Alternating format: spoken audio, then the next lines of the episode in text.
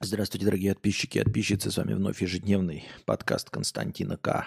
И я его ведущий Константинка. Сегодня у нас трехсотый подкаст девятого сезона. Трехсотый подкаст девятого сезона, ребята. А, ну, мне кажется, это рекордный показатель. Это рекордный показатель количество стримов за год.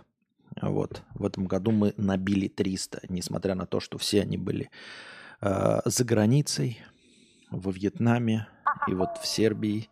Тем не менее, со всеми переездами, со всеми перемещениями удалось набить целых 300 подкастов в девятом сезоне, с чем мы вас и поздравляем. Или нет?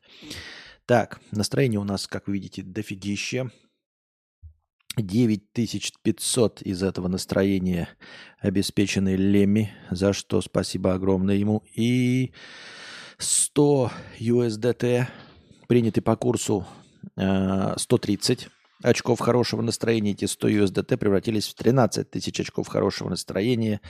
Донат от, э, от Евгения. Спасибо большое Евгению за 13 тысяч хорошего настроения. Поэтому у нас дофигище хорошего настроения.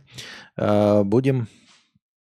Ну, хорошее настроение только в стриме, а вот э, в жизни-то не особенно. Будем посмотреть. Будем посмотреть, что из этого выйдет. Я, походу, Новый год под подкаст Константина буду встречать. Да ну, ну, а, у нас же разница во времени, это я забыл, у нас же разница во времени, это возможно, да. Так, Новый год настает. Дожили, дотянулись с наступающим. Ну, не будем э, каркать. До Нового года еще по московскому времени 4 часа. По сербскому времени еще 6 часов. Поэтому произойти еще может все, что угодно. Вот. Нашествие на пришеленцев, э, зомби-апокалипсис, э, падение метеорита, ядерная война, все что угодно может произойти, ребят. Поэтому я бы не стал так просто радоваться заранее. Вообще рекомендую вам заранее ничему не радоваться. Такие вот дела. Пропердеж 300 рублей. Простыня текста. Пропердеж. Все как мы любим. Интеллигенция. Кун, 22 года, студент. Тян, 23 года, продавщица констоваров, живет с родителями. Когда занимался с родителями, а, когда знакомился с родителями, надел маску очень галантного интеллигента. Э, обходительный, уважительный, очень всем понравился, особенно на фоне других ухажеров младшей сестры, сплошь гопников и имбецилов. В очередной раз, когда пошел к ним в гости, перед звонком в дверь решил хорошенько пропердеться. И как дол мощного, взрослого, прям по бычье, с резонансом, на весь подъезд. Аж гордость взяла. Такой звук, что, наверное, даже часть крокодилов э, испытали сексуальное возбуждение, как мы вчера узнали, от низких звуков. А через минуту Зашла ее младшая сестра. Она стояла на этаж ниже, обжималась с очередным гопником, и они мою тираду отлично расслышали и, похоже, обсудили во всех деталях и восхищении. Так она всем рассказала про великого интеллигента Пердуна. Все поржали, но не при мне, конечно, а за глаза. Узнал об этом позже. В целом, после инцидента отношение ко мне улучшилось. Видимо, стал больше своим. Так что пердите, да не судимы будете. Но это как, знаешь, типа, ой, он не идеальный, и это хорошо. Но при этом это не идеальность, это, знаешь, а, ты, у тебя из кармана не шприц а, выпал, использованный, например, да, ты не вынес их телевизор, так, чтобы можно было сказать. Знаешь, у всех есть недостатки. Вот э, и громкий пердеж в подъезде – это тот недостаток, с которым легко и просто смириться, и который действительно приземляет тебя и делает Э, обычным человеком, с которым легче становится общаться, что ты тоже мирской. А, и при этом это ну, не недостаток. Кто из нас, извините, не пердит? Но только э, моя жена и, наверное, там ваши женщины при вас, возможно, тоже. Э, и которые вообще не какают, а пукают радугой, конечно же. На Урале Новый год с наступлением – Спасибо. Э, ой, то есть э, с, на Урале уже наступил Новый год, поэтому поздравляем всех уральцев уже с наступившим Новым годом. Дорогие друзья. Так, а мы, мы, мы продолжаем с вами, дорогие друзья. Так. Так, так, так, так, так. Сейчас. Подождите пару секунд.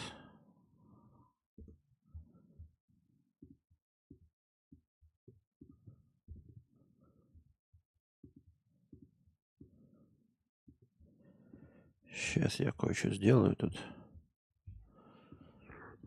Как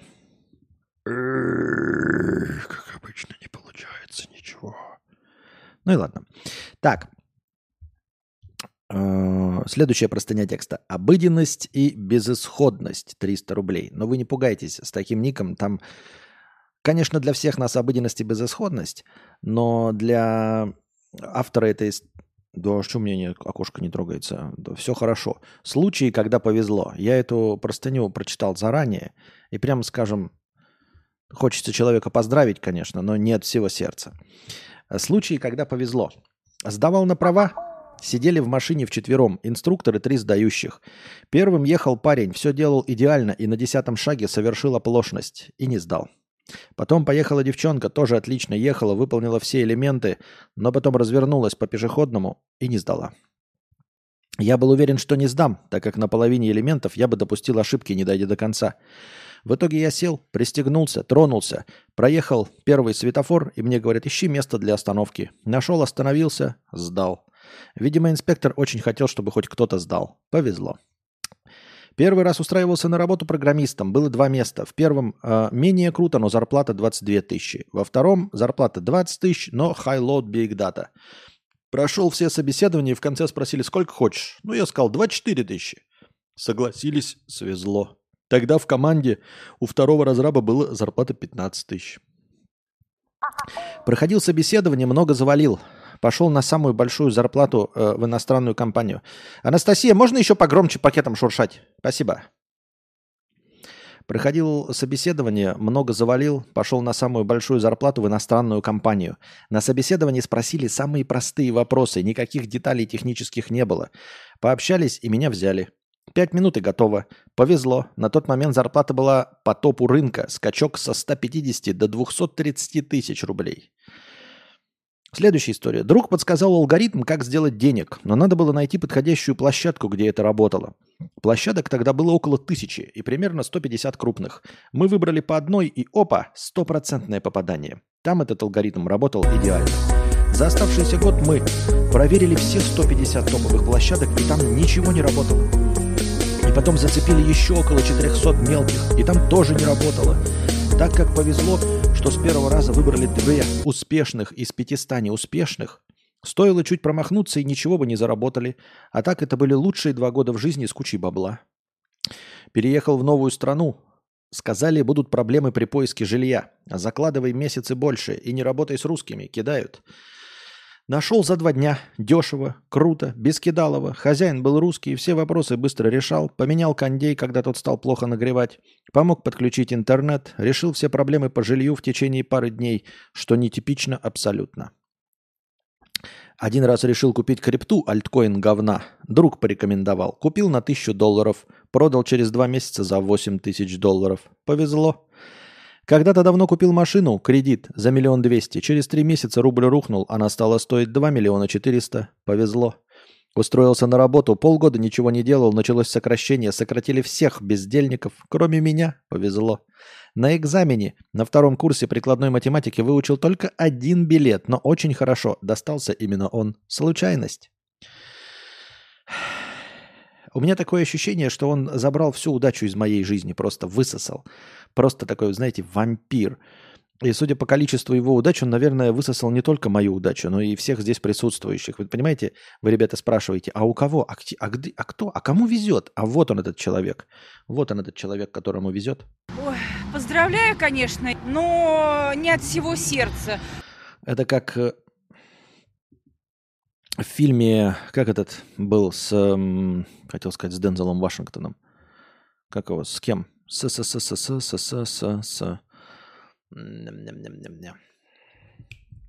Брюсом Уиллисом, где он играл этого, и этот Сэмюэл Л. Джексон играл стекло по М. Найт Шьямалану. И там логика Сэмюэла Л. Джексона была как раз такая. Вот, говорит, я родился, и мало того, что в бедной семье, так еще и э, альтернативного цвета, так еще у него все кости ломкие. И говорит, ну по справедливости во Вселенной, если вот я такой весь из себя хрупкий стекло, то, наверное, на другом полюсе для выравнивания баланса мирового, для гармонии должен быть какой-то человек, который никогда не болеет, который силен и которому всегда везет, и которому, у которого все получается. Ну и под этим соусом э, герой Сэмюэла Л. Джексона «Стекло» стал суперзлодеем только для того, чтобы выяснить, а кто же герой. Если он такой хрупкий, то значит где-то должен быть суперкрепкий, и нашел этого. И вот, ребята, если мы здесь все с вами стекло, то вот этот вот Брюс Уиллис нам сейчас только что показался в донатах и рассказал, которому везет. Купил альткоин говна за тысячу и поднял 700%. 700% поднял, если не врет. Ну. Ой. Так, а у нас донаты полетели поздравительные, но мы идем по порядку. Всем огромное спасибо. Сейчас мы дадим, э, потому что у всех поздравления, поэтому со всеми идем по порядку. Нужно узнать, где он живет, и с филами и факелами туда наведаться. Да ты придешь с вилами и факелами, а он даже не вампир будет. Он будет красив, молод и за забором, и ты даже ничего сделать с этим не, не сможешь. Потому что он лучше всех нас. Вот и все. Понимаешь? Поэтому Поэтому ничего-то мы не получим. Э, я имею в виду, даже до него не доберемся, кривозубые крестьяне, до этого великолепно. Он, наверное, еще и красивый, у него еще и кубики пресса, наверняка. Слерк, 50 рублей. С наступающим, Костик. Желаю тебе много денег и много подписчиков. Спасибо большое, Слерк, и тебя поздравляю тоже с Новым годом и всех присутствующих. Кого-то уже с наступившим, кого-то с наступающим. Всех с Новым годом.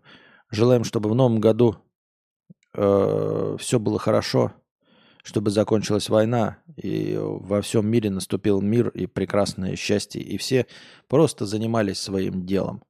Зарабатывали деньги, вот, э, обживались вещами, жили счастливо, общались с тем, с кем хотели, ни с кем не ссорились, ни с кем не ругались, и все было прекрасно. Эндрю, 100 рублей с покрытием комиссии. Удачи в новом году. Спасибо большое с покрытием комиссии. Настроение у нас сегодня просто дофига. Ну-ка, сработало? Ой, come on. Ну и спецэффекты. Ну и в жопу их, кстати, спецэффекты. Так.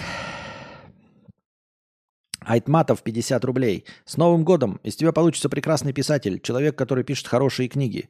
История об успехе скорее про шоу-бизнес, чем про мастерство написания. Для последнего все задатки. Великолепная фантазия, прекрасное понимание логики повествования и рост языка с первого рассказа к последнему. Спасибо большое, Айтматов. Ну, наверное, это все-таки не мое. Но спасибо большое за пожелание. Так. Леми, 9535 рублей через Boosty. Спасибо огромное. Напоминаю, что донатить можно через Boosty, но вы все это знаете через длиннющую вставочку, которая сегодня обязательно еще прозвучит.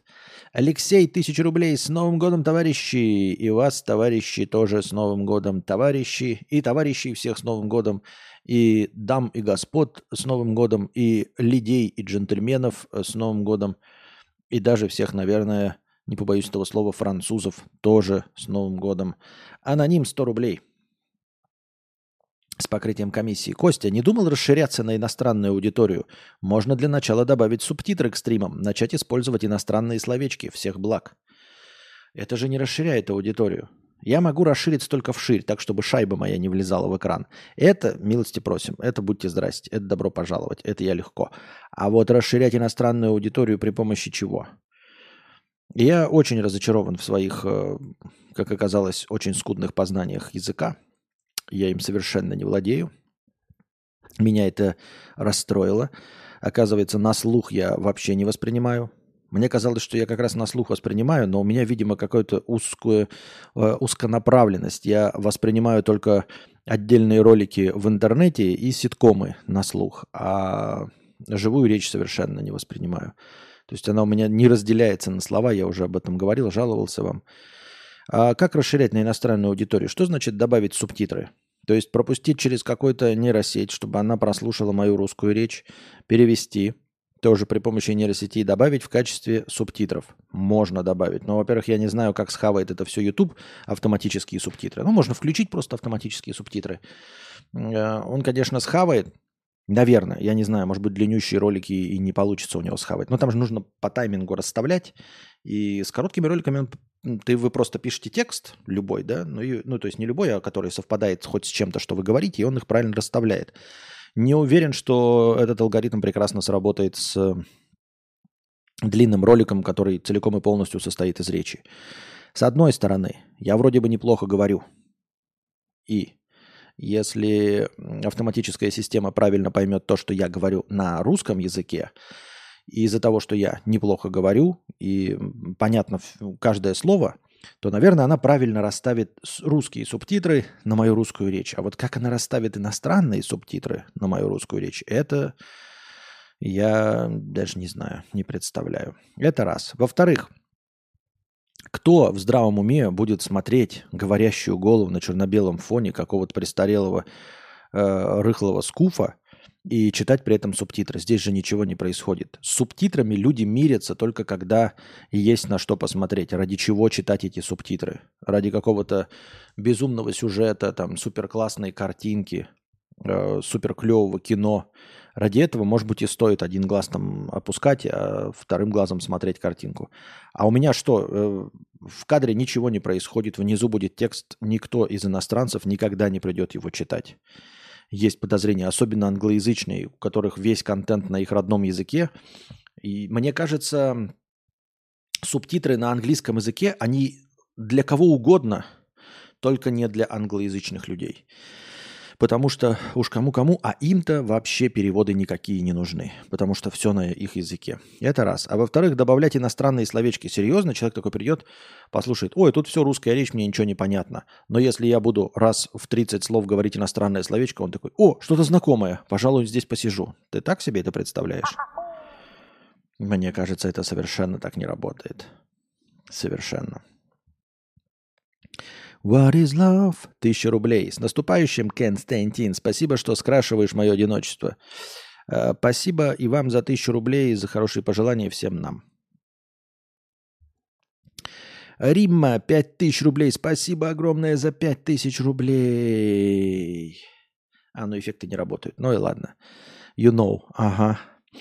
Костя, с наступающим Новым годом! Тебя и правда в этом году было много. Мы с вами проживали вашу жизнь и жили своей параллельно. Работали, путешествовали, ехали, летали, умирали в спортзале, гуляли, засыпали с наушником в ухе, то есть с тобой. В следующем году просто будь с нами рядом опять. Удачи. Будем надеяться, что мы все друг с другом э, окажемся рядом. Ну, то есть хотя бы на расстоянии камеры, монитора. И у нас будет интернет, и мы будем живы. Вот. Э, чего бы не хотелось в новом году? Не хотелось бы, чтобы новые валюты в новом году стали... Эм, крышечки от бутылочек. Вот этого не хотелось бы, да? Не хотелось бы за окном э, слышать звуков вроде...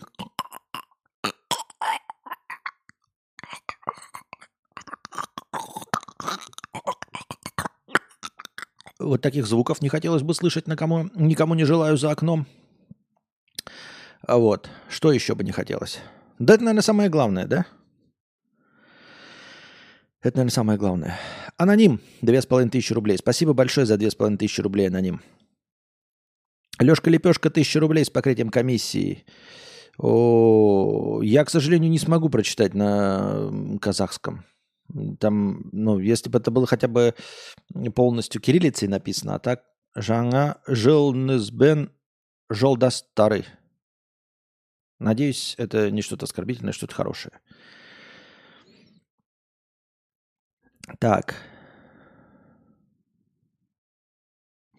Вопрос. А кто-нибудь из чата смотрел какого-нибудь, например, француза или поляка прямой эфир с субтитрами на английском языке? Это же безумие. Да-да-да-да-да-да-да-да-да. Э, поэтому я не представляю, как можно расширить свою аудиторию на что. И говорю, я из расширения могу только Харю расширить и все. Больше ничего, в общем-то. Все остальное, все, любое э, другое расширение мне не подвластно. Э, переходим в синий раздел чата. Спасибо огромное всем за донаты, за поздравления. Спасибо всем огромное. Даже если мы не успеем по какой-то причине отсидеть, настроение, оно обязательно перетечет на следующий, если он будет, если не будет никаких форс-мажоров и авралов, подкаст. Так, как ты считаешь, что будет отличительно нового в новом году? Вот чтобы прям было красно и ново.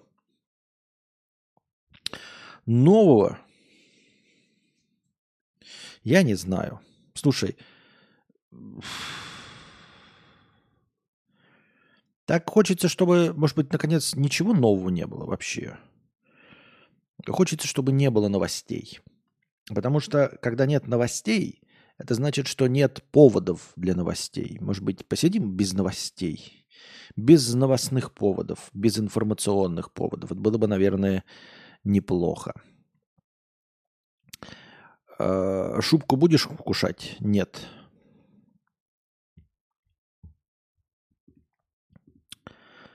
Так.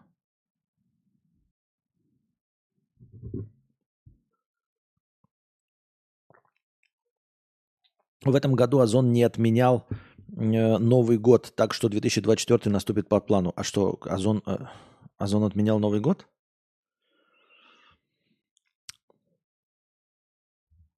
Это имеется в виду Озон 671, а не магазин, да? Я думаю, с чего бы магазину-то отменять? Магазин, наоборот, на этом зарабатывает на Новом годе. Навряд ли ему было бы интересно что-то от, обменять. А, отменять.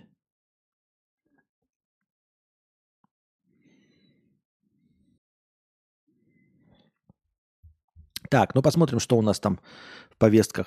Добьем их, нет? До нуля. Вот, рассказывайте свои истории, пишите свои поздравления, пишите вопросы в бесплатном разделе чата, в синем. Я к нему буду регулярно возвращаться. Прогноз Financial, фа... Прогноз Financial Times на 24 год. Так. Станет ли Дональд Трамп снова президентом США? Нет. Так.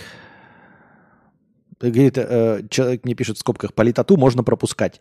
И тут, значит, 40 прогнозов. Я уже 10 пропустил. Так. Спадет ли экономический рост Китая до 3% или меньше? Нет. Превзойдет ли 2024 год 2023 год как самый жаркий год за всю историю наблюдений? Да. Обанкротится ли X, он же Twitter? Да. Смогут ли возобновляемые источники энергии обогнать уголь в мировом производстве электроэнергии? Нет. С чего бы вдруг? Никогда. В 2024 просто в каком-то году вдруг... Нет, конечно.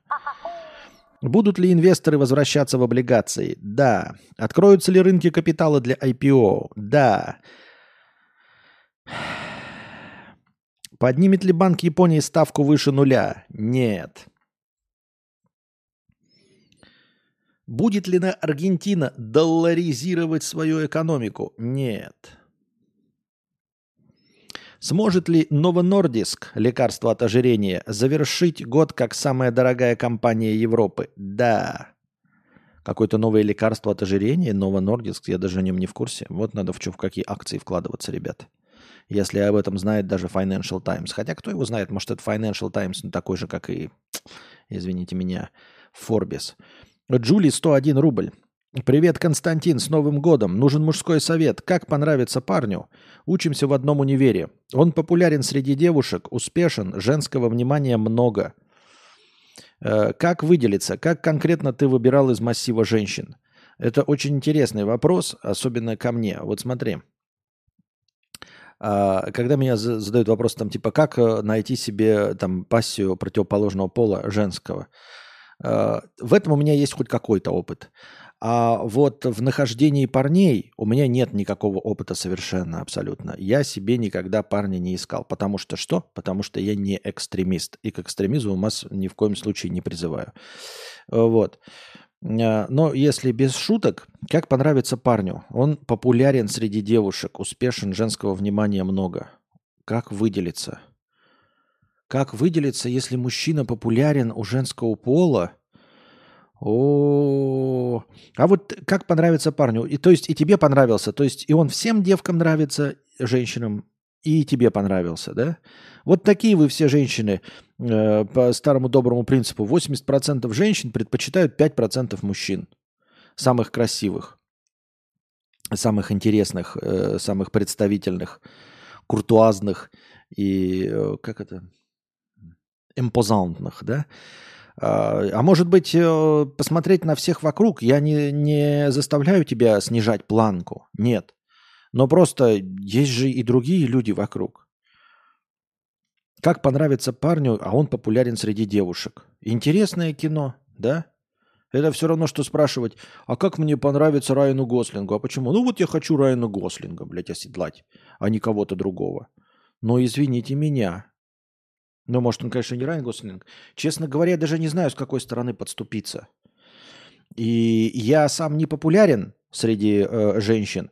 Поэтому вот ты спрашиваешь, как конкретно выбирал из массива женщин. Я не, не популярен среди женщин, поэтому я не знаю, как выбирать из массива женщин. Из массива женщин. Да, из матрицы 3 на 3. Возьмем для простоты 7 на 7.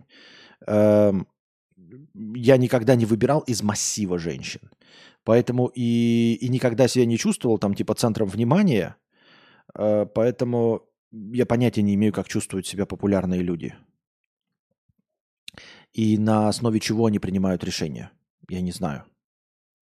Понятия не имею. Вот ни, ни как принимают популярные женщины решения, ни как принимают решения популярные мужчины. Как выделиться? Хрен его знает, что парням нужно, да? Ну вот говорят, что женщинам нужно там, чтобы было чувство юмора, да, были деньги, чувство юмора, и надо быть э, ухоженным. Ну так, в общем плане ухоженным. То есть даже если у тебя какие-то есть внешние недостатки, но если ты при этом э, хорошо подстрижен, чист, опрятен, то у тебя гораздо больше очков, чем у остальных, потому что остальные мужики, прям скажем, проигрывают по запаху, по чистоте одежды, по, по опрятности. Хорошо пахнешь, еще хорошо. А вот как в сторону мужчин сработать? Если особенно он пользуется популярностью, значит, он, э, наверное, окружен вниманием и уже симпатичных, уже ухоженных женщин. Говорить, что нужно быть э, какой-то умной, да глупость. Мужчинам не нужны умные женщины. Ну, то есть, они, конечно, нужны кому-то, но в целом такого правила нет, что прям умным умных женщин, э, умные женщины нужны. Или там разговорчивые женщины, или еще что-то. Не знаю. Все остальные э, пассивные навыки, которые могут послужить бонусами в длительных отношениях, например, э, ты спокойная, да, не выносишь мозг, э, не ревнуешь, э, там, я не знаю, не устраиваешь каких-то сцен, еще чего-то, да, это все, конечно, хорошо, но ты не можешь это преподнести парню. То есть с этим нельзя подойти. Это можно потом раскрыть в отношениях. Он такой, о, я сделал правильный выбор, им нужно за эту женщину держаться. Это да. Но когда вот вы начинаете общаться, вот он стоит, да, в универе там, курит, и вы пять каких-то телок стоите вокруг него. Как ему сказать, как до него донести простую идею, что ты хороший человек, спокойный в отношениях и, будь, и э, будешь ему создавать дома уют и комфорт, я не представляю. Не представляю, как это сделать. Сначала нужно узнать, играет ли он в доту, есть ли у него вообще шансы. Да. Так эта девушка, да, девушка спрашивает, как понравится парню, если он популярен среди девушек, успешен и женского внимания много. Вчера спрашивали про нумерацию, и сегодня стрим пронумерован. Вот это я понимаю клиентоориентированность. Но я сегодня стрим-то кинул, пронумеровал, потому что хороший показатель, рекордный показатель, 300 стрим. С наступающим Константином уходящий год провела с твоими стримами. Спасибо за то, что ты делаешь. Спасибо и вам за добрые слова. У Кости, конечно же, был массив женщин. Мне просто нравится формулировка «массив женщин». А Матрица, давайте. Я врываюсь в новогодний стрим и хочу дать девушке совет. Не сказать, что я прям принцесса, но я пользовалась некой популярностью среди мужчин. Короче, если у него большое внимание от женщин, тебе нужно не давать ему внимания прокачивай себя, я на полном серьезе. Если ты будешь заниматься спортом, заниматься развитием, себя любить, обожать, это знаете, как с государствами. Многие страны хотят, чтобы там к ним присоединялись другие государства, но на самом деле, если вы будете крутым государством, к вам сами потянутся другие страны. И поэтому не обращай на него внимания, просто обожай себя, как бы это банально не звучало, но чем ты больше будешь расцветать как э, лавандыш, тем больше к тебе будет тянуться мужчин, и в том числе и этот. Вот такой вот банальный тупой совет. Вот видите, э, прекрасная иллюстрация того, как женщины не понимают психологию мужчин абсолютно и полностью на 146%, что мужчины с Марса, с женщиной с Венеры. Вот поэтому а, женщины и не добиваются успеха, да, потому что им вот так вот насоветуют, подружки расскажут, не замечай. Лучший способ, конечно, да, вот. Э, только я не понимаю, почему по этому способу ко мне до сих пор не, не подкатил Райан Гослинг. Вот я, например, совершенно не оказываю ему никаких знаков внимания. Вот. Более того, я, наверное, действую на опережение. Я вообще сделал так, что он не знает о моем существовании, в принципе. Да? То есть я ему не навязываюсь, не хочу с ним сдружиться, не пишу ему, не звоню, не там юморески не шучу, ничего. И казалось бы, по этой логике Анастасии, Райан Гослинг должен был бы обратить внимание, да? Ну, или хотя бы он должен был бы обратить внимание на, на, на миллионы других женщин, но он на них не обращает внимания. Если он не будет знать о твоем существовании, то он не сможет э, проявить интерес. То есть тут нужно найти какую-то золотую середину. С одной стороны, тебе нужно дать понять, что ты существуешь, то есть с ним познакомиться, чтобы он увидел, что ты существуешь, а вот потом, может быть, может быть, вот эта система с э, Анастасией предложенная и сработает. Э, после этого, после того, как... Э, то есть не просто познакомиться, а показать, что, ты, что он интересен каким-то образом, не знаю как чтобы он понял, понял, что он интересен и что ты тоже знаешь о его существовании. Потому что если вас познакомят, то, в общем-то, то, что ты уйдешь на мороз, вообще ничего не будет значить. А вот если ты с ним как-то поговоришь, э, и он поймет, что ты не против пообщаться, а потом ты вдруг уходишь на мороз, тогда, может быть, на нем и сработает старый добрый принцип, чем больше женщину мы меньше, тем больше меньше мы ее. В общем-то, да? Э, Гарольд School Hip Hop. Еще шесть месяцев пожелаем нам новостей из... И пожелаем нам новостей из Италии, судя по всему, да? Нет, из Италии я читать твои новости не буду переведенные, а Google Translate. Спасибо. Спасибо, дорогой. Ну и как-то так, наверное. Если мужчина не хочет тебя отжахать, то он вообще не помнит, что ты существуешь. Эта стратегия обречена на провал. Вот пишет Ургата, да? Михаил пишет, да все просто. Девушка шлет парню в директ запрещенная грамма раздвинутую пятую точку, и он уже тогда обратит внимание. Юра фигни не посоветует. Это Юра такие советы раздает? Ну, понятно. У него тоже, наверное, большой опыт по соблазнению мужчин, да? Я шучу, шучу. Я, я не экстремист, Юра не экстремист, никто не экстремист. Извините меня, я больше так не буду. Извините меня, сейчас подождите, мне надо свитер какой-то одеть. Извиняться же не принято без свитера, да? Надо что-то... У меня даже какого-то свитера-то нет такого под горло, чтобы вот такой был прям закрытый, да? Как-нибудь так. Извините меня, что я прошутил про экстремизм. Я больше так не буду. Это было неуместно совершенно. Ого, только сейчас обратил внимание на счетчик хорошего настроения. До конца года хватит. Возможно. Да-да-да, это когда ты бати э, шутишь шутеечку э, про то, что ты не ел с прошлого года, а батя тебе рассказывает, как он в 2000 году э, шутил про то, что не срал с прошлого тысячелетия. И ты такой, еба... Ой, я сказал, извините за мат. Чуть-чуть, чуть-чуть. Чуть-чуть не считается. Дунич, 10 долларов. Спасибо большое, Дунич, присутствует здесь. Стрим тракториста. Да, так я же и превьюшечку сделал в честь 300-го стрима. Всех кадаврианцев с наступающим. Пусть в 2024 году у всех хороших людей все будет хорошо. Костик, там релиз, и Коньков примерно через час. Держим руку на пульсе. И спасибо еще раз большое, что решил э, его всем показать.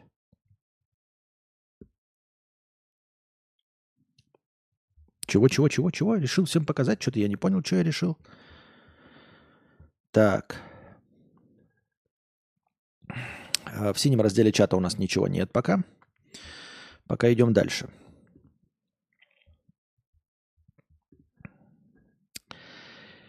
А, Чиновница из Татарстана возмущалась вечеринкой Евлеевой, называя участников кучкой конченых отморозков и извращенцами, плюющими на душу православных. Сама она в 90-х разделась догола на телевидении. Поборница традиционных ценностей, ныне детский омбудсмен.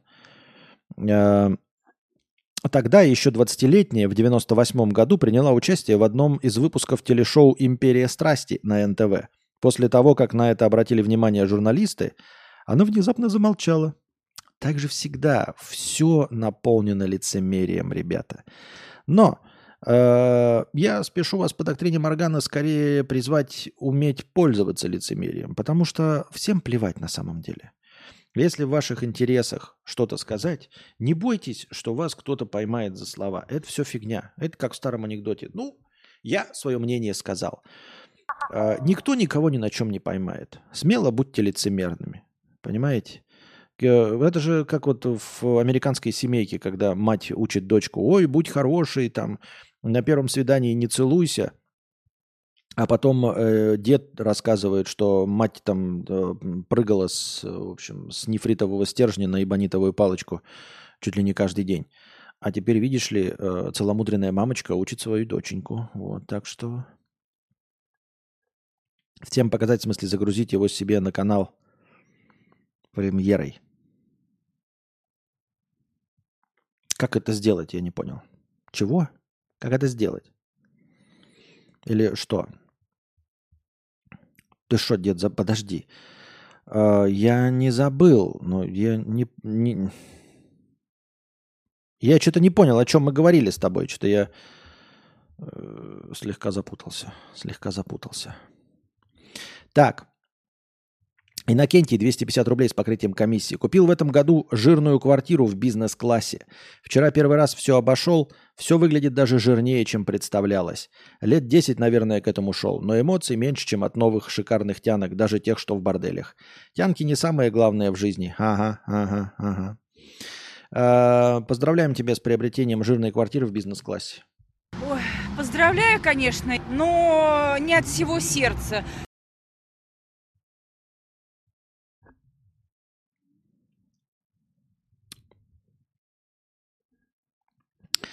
Так. Поздравляем, поздравляем. Короче, жди пока. Хорошо, ждем пока.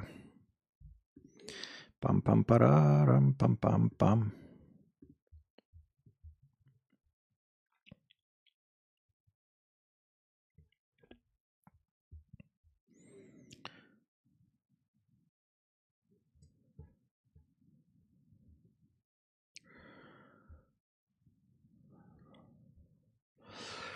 Так, подождите-ка сейчас небольшой перерыв. Становитесь спонсорами на Boosty, дорогие друзья. Благодаря спонсорам на Boosty у нас в начале каждого стрима есть тысячи очков хорошего настроения. Если когда-нибудь спонсоров станет в два раза больше, то очков хорошего настроения будет полторы тысячи, а может быть и еще больше. Донатьте на хорошее настроение через Donation Alerts.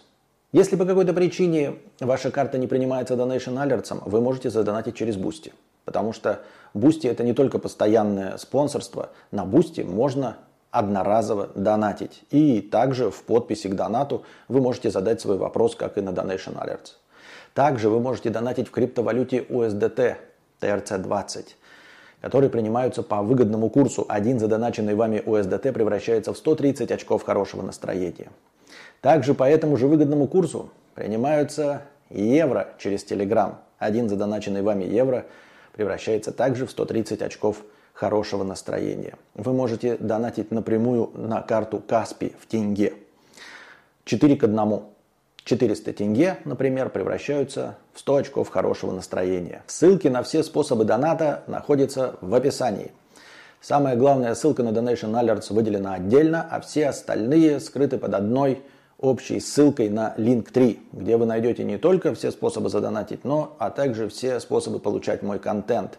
Ссылки на подкасты, ссылки на мои каналы, ссылки на телеграм-бота с оповещениями, ссылки на телеграм-канал с аудиозаписями подкаста. Напоминаю, что донатить можно не только в прямом эфире, но и в любое другое время, в так называемое межподкасте. Все ваши донаты обязательно будут учтены в хорошем настроении, а ваши вопросы будут обязательно озвучены. Если вы хотите задать большой вопрос, поделиться какой-нибудь историей или просто что-нибудь рассказать, и вам не хватает 300 стандартных символов Donation Alerts, вы можете написать так называемую простыню текста.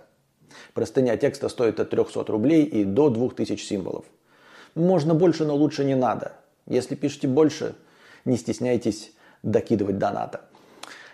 Чтобы отправить простыню текста, нужно перейти на сайт telegra.ph. Это наиболее легкий способ. А, на сайте telegra.ph, принадлежащем Telegram, вы пишете свою простыню текста, потом нажимаете «Опубликовать», копируете ссылку и вставляете ее в текст доната. И с донатом от 300 рублей отправляете. И спасибо всем огромное за поддержку в виде донатов. Вы очень помогаете. Без вас этого всего бы не было. Так что донатьте на продолжение банкета.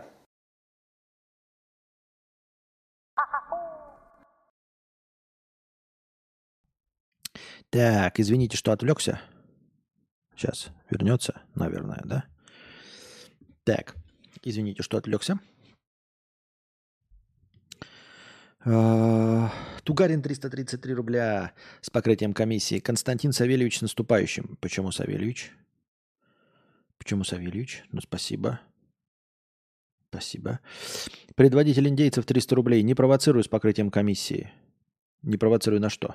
Не понял. Спасибо. Так. Что значит не, не, не провоцируй? Константин и чат, с Новым годом вас! Вы потрясающие, я слушаю вас каждый день уже много лет. Мне не всегда нравится, и это плохо. Но я зависим от этого подкастера. Чтобы стримы длились дольше, и донатов молчана было не меньше, чем они есть. Чтобы Настя там потрясающе себя чувствовала. Эм... Не понял очень этот пассаж. Мне не всегда нравится, и это плохо. Почему плохо? Ну, не нравится, это нормально. Это разные же люди. Не может все нравиться. И у меня процент того, что я говорю, э, который вам не нравится, он гораздо больше. Потому что вы просто больше меня слышите. Ну, то есть, э, если условно всегда у человека э, есть 100 высказываний, ну, например, 100% высказываний, и вы не согласны, например, с 10%, то естественно, что человеком, с которым вы проговорили ну, час в своей жизни, то он вам сказал всего 10 каких-то вещей. И вы не согласны с 10%, с одной вещью. Но у меня 2000 стримов, из них 10% стримов, с которыми вы не согласны, это будут 200 стримов. Это будет больше, чем а, у некоторых стримеров вообще стримов в целом, да, и в, больше, чем многими стримами вообще за всю карьеру наговорено. Поэтому естественно, что по, как, как называется, по общему количеству, э, количество вещей, с которыми ты не согласен, будет гораздо больше, чем у любых других людей. Вот и все. Это норма. Когда ты сказал Анастасии «шуми погромче», ей надо было шуметь. Транзактный анализ. Думайте. Да, Касьянович же 200. 200, да. Ну, из 2000 стримов 200 будут с теми, с которыми ты не согласен. А это ведь каждый стрим по 2 часа. То есть, если все это вместе собрать, это будет 200 с лишним часов, может быть, даже больше 300 часов того, что ты с чем ты конкретно не согласен. Прикинь бы, оно шло подряд. То есть ты просто бы слушал 300 часов вещей, с которыми абсолютно не согласен если бы они не были равномерным слоем говна размазаны по моим стримам. Анкл Саша, 250 рублей с покрытием комиссии. Остаться одному дома для меня большой подарок. Вот уже 15 лет подряд я теряю два дня от праздников в дороге к теще. Потому что традиции. И дети очень любят встречать Новый год именно у бабушки. Сначала 14 часов за рулем туда, потом после Нового года обратно. А в этот раз я абсолютно полностью принадлежу себе. Поздравляем тебя. Ну, надеюсь, что это ни с чем плохим не связано. Но вообще, да, 14 часов перед Новым годом, особенно на территории Российской Федерации, это может быть э, довольно опасным мероприятием. Я понимаю, если ты где-нибудь живешь на югах, там, да, в Ростовской области, где нет снега, нет гололеда, а так по центральной России, а если еще и чуть-чуть по севернее, как покатишься, 14 часов дороги перед Новым годом, это довольно опасно, мне кажется. Вот. Я привык быть не согласен еще 7 лет назад, а так все норм слушаю. Понятно. И это хорошо. Э, мысли, с которыми ты не согласен, вполне возможно, что запускают гораздо больше твоих оригинальных идей. Потому что если ты слышишь то, что, чем ты согласен от меня, то ты такой, ну ок, тут он правильно сказал, в общем, додумывать ничего не надо, э, мыслительный процесс не запускается. А вот когда ты не соглашаешься, ты такой, ну это ж полная ересь, это ж полная ересь, а на самом-то деле вот так. И вот когда ты, а на самом деле вот так, но я-то за тебя уже ничего не говорю, поэтому тебе приходится самому думать, как на самом деле. Вот, я вижу этот, это же как эм, э, смайлики, вон Александр пишет. Смайлики, вот эти сердечки, это же как, знаете, похоже было, программа была, которую еще Крюк вел, э, который сейчас «Что, где, когда» ведет. Э, «Любовь с первого взгляда». Помните? И там заставка была. И сердца вот так вот идут, и вот это вот женские сердца именно вот так вот выглядели. Привяо звучит классно. Понятно. Спасибо. Спасибо. Как вы смотрите на то, чтобы попробовать с Нового года? Ну, мы пробовать уже начали сейчас. Я, в смысле. Э, начать с Нового года, в общем-то, усиленно избегать мата. Как вам такой эксперимент? Ни для чего не требует ни донатов, ни лайков, ни какой-то вашей вовлеченности, просто чисто из интереса. Будем над этим работать. Может быть, когда-нибудь вы сможете моими стримами делиться с кем-нибудь.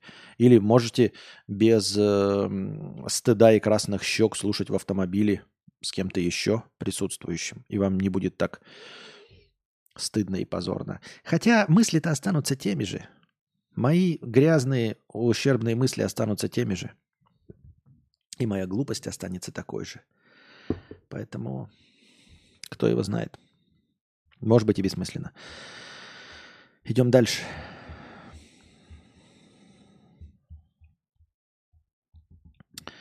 Так. Прогноз опять Forbes. Только что же его читали. Он опять мне появился. Почему-то это прогноз от Forbes. Главное круизное событие в мире не состоялось. Как и почему был отменен первый в мире трехлетний морской круиз. А вот мы про трехлетний морской круиз же читали, а его отменили. Ничего себе. Широко анонсированный круиз продолжительностью 3 года с посещением 135 стран мира, стоимость которого только начиналась от 30 тысяч долларов за человека. Каюта без окна. Не состоялся. Организатор, турецкая, турецкая круизная компания, разводит руками и говорит, что просто не смогла купить корабль для круиза. Подробности всей эпопеи в нашей статье. Не смогла купить корабль? Я думал, это сам корабль устраивает обычно. Ну, то есть автоматически круизы все принадлежат тем, кто владеет кораблем.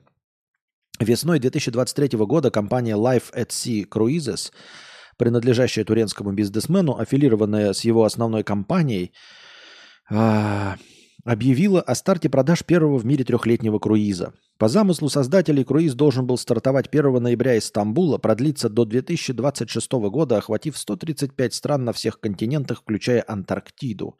Путешественники смогли бы выйти в 370 портах и увидеть самые главные достопримечательности мира. Стоимость такого круиза начиналась от 30 тысяч долларов за человека в год за каюту без окна площадью 40, 43 квадратных метра. Наиболее оптимальный вариант каюта с балконом площадью 79 квадратных метров начинался от 80 тысяч долларов за человека. В рекламе э, подвигалась, продвигалась идея, что помимо возможности объехать весь мир, это будет дешевле аренды качественного жилья за тот же период.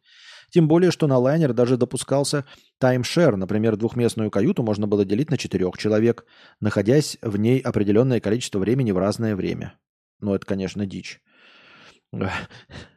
отдыхать. Кто-то ночью отдыхает, а кто-то днем. Да, ну бред.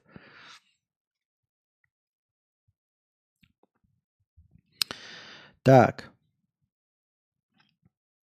Основная аудитория – цифровые кочевники. Главная целевая аудитория, которую компанию рассчитывали привлечь к путешествию, так называемые цифровые кочевники. Люди разных профессий, которые на удаленной работе, для удаленной работы нужен только качественный интернет. Они, как правило, хорошо зарабатывают, хотят развиваться и мало привязаны к конкретному месту жительства.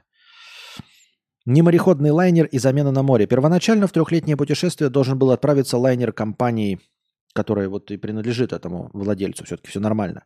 Это достаточно комфортабельный восьмипалубный лайнер, рассчитанный на 1074 пассажира, который был приобретен в 2019 году. Он совершал короткие круизы по греческим островам, а в феврале 23-го даже стал плавучим домом для людей, пострадавших от сильного землетрясения в Турции и Сирии.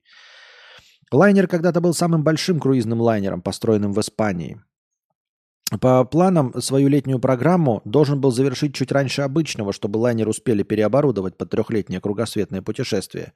Но уже в июне Life at Sea Cruises заявила, что этот лайнер будет заменен на другой, MF Lara, который имеет 12 палуб и сможет вместить 1266 пассажиров.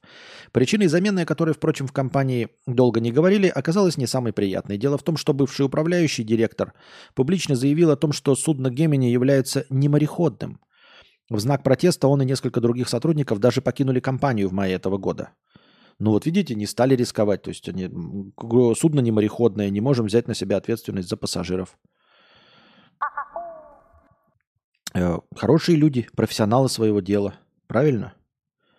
Мне кажется, молодцы, еще уволиться. То есть мы нет, мы не будем под этим стоять, мы увольняемся. Так. Мы не такая большая компания, чтобы купить лайнер за 40-50 миллионов долларов.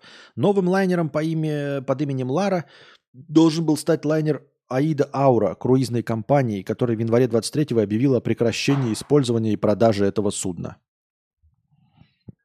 Ничего не поймешь.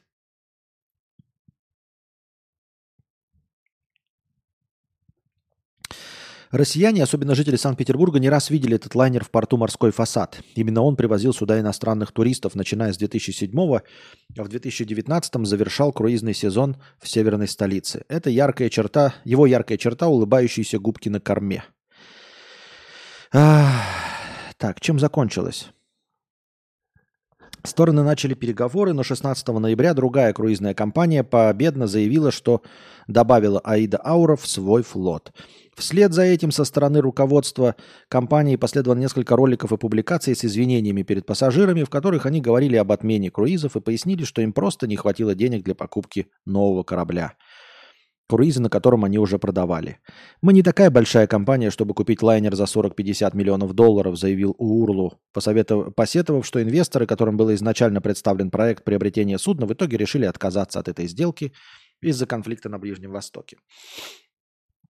Круиз, который должен был начаться 1 ноября из Стамбула, в итоге несколько раз переносился. Вначале он должен был стартовать 11 ноября из Амстердама, потом 30 ноября снова из Амстердама. В итоге, по сообщениям иностранных СМИ, в ожидании окончательной даты рейса оказались пассажиры из 100 до 11 кают – которым в конце концов объявили об отмене круиза. К слову, многие из них стали в буквальном смысле бездомными. Ради путешествия своей мечты они продали или сдали в аренду единственную недвижимость. Так что даже обещанное проживание в Стамбуле до 1 декабря и оплаченный билет домой, который гарантировала круизная компания, им вряд ли поможет. Сейчас ситуация находится в подвешенном состоянии. Владелец компании сделал заявление, что теоретически этот круиз еще может состояться на том самом изначальном лайнере Гемини – Российские туроператоры трехлетний круиз не продавали. Ну, не повезло, неудача, да? Ну вот а как тогда?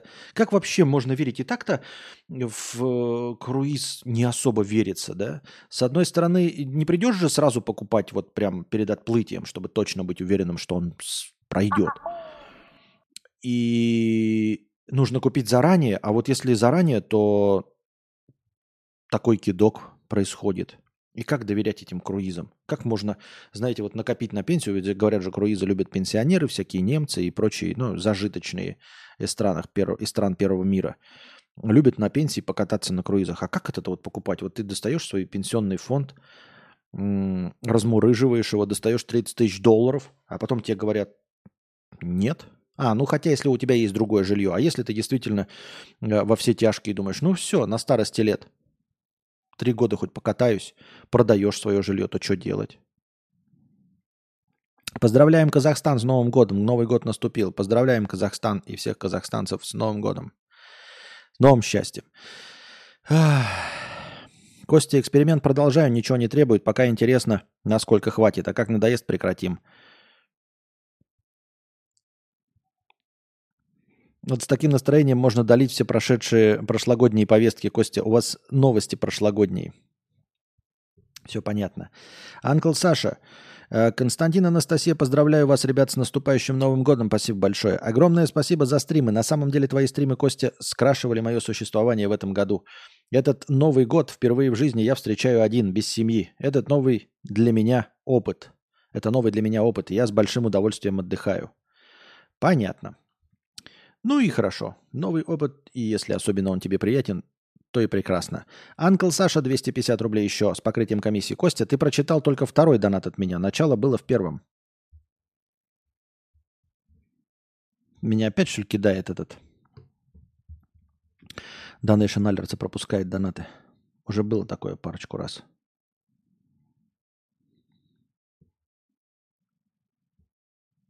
Нет, вижу первый донат, даже и здесь показывается первый донат, начинается со слов «Остаться одному дома для меня большой подарок». А до этого нет донатов от тебя? Нет донатов до этого от тебя? Ну, во всяком случае, сегодняшних.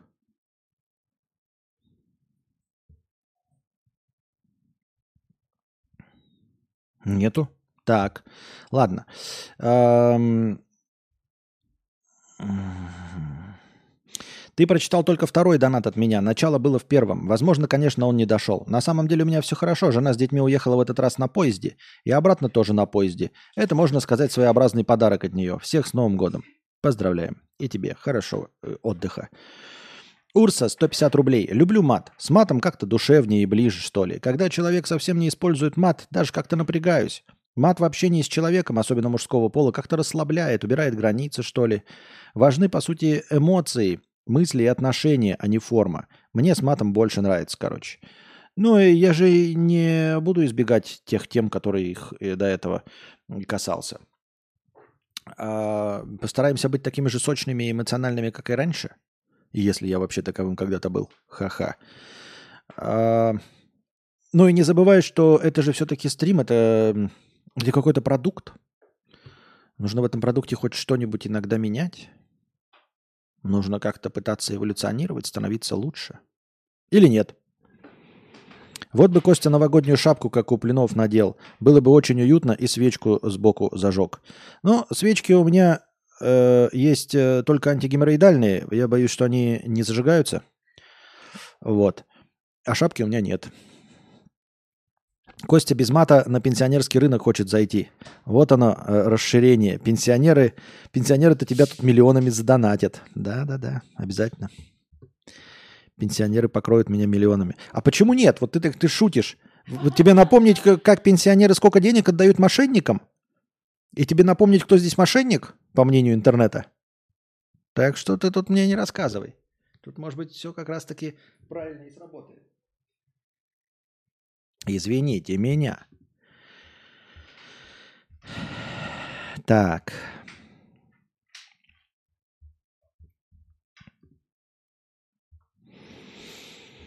На Октоберфест пришло рекордное число гостей, которые выпили меньше пива, чем обычно. Вот уроды, а. Пона, пона, пришли хипстеры. Октоберфест делаешь, делаешь, популяризуешь его тебе приходят какие-то новые маркетологи, делают рекламные кампании, да, чтобы э, твой Октоберфест стал международным туристическим событием. Думаешь, о, больше людей придет. Но проблема в том, что ты это все рекламируешь в интернете среди вонючей хипстоты, которая упивается с одной 0,25, э, 0,25 литра пива. Или вообще не пьют, или пьют какое-нибудь это вот вельветовое, соевое какое-нибудь э, латте пиво, э, и у тебя такого пива вообще нет. Вот уроды, да, думаешь такой, как так? Ох, пришло как много людей. Еще смотришь такой, о, все бородатые, мускулистые, все с выбритыми висками. Думаешь, ну, сейчас-то мы сделаем себе бюджет на этом Октоберфесте. А они пиво меньше пьют. Вот, потому что им интересно Дота, и потому что они вообще на территории России экстремисты. И пиво им нафиг не нужно. Вот, им бы на футбол посмотреть, как мячики в шортиках, э, мальчики в шортиках мячики пинают.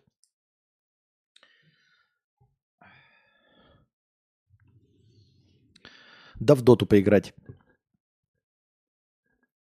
У Куплинова ламповые поздравления с Новым годом всегда смотрю. Спешит страну поздравить с Новым годом. Знаменитый и крупнейший фестиваль пива в Мюнхене собрал 7,2 миллиона человек. Предыдущий рекорд 7,1 миллиона был поставлен в 1985 году. Ничего себе, я думал, просто по нарастающей идет в прошлом году. Ничего себе. Предыдущий раз на 100 тысяч было меньше в 85-м. Это, а, это получается почти 40 лет назад, 38 лет назад. Возможно, рекорд объясняется тем, что фестиваль продолжался на два дня дольше, чем обычно, 18 дней. Как сообщает телерадиокомпания Bieriche Rundfunk, на фестивале на 15% увеличилось потребление блюд и напитков, причем безалкогольные продавались лучше, как я вам и говорил, чем в прошлом году. А вот пиво, по данным официального сайта, напротив, было выпито меньше, чем в допандемийное время. 6,5 миллионов кружек. В 2019 этот показатель составлял 7,3 миллиона кружек. По данным полицейского управления, на Октоберфесте снизилось количество происшествий, связанных с употреблением алкоголя. Значительно, на 40% сократилось количество карманных краж. Однако число преступлений с нанесением телесных повреждений не изменилось. Их зарегистрировано почти 260. Увеличилось количество сексуальных домогательств, зарегистрированные и связанные с наркотиками преступления. В службе скорой помощи э, обратилось более 7600 человек. Вот и рано или поздно они тоже от мата откажутся. Э,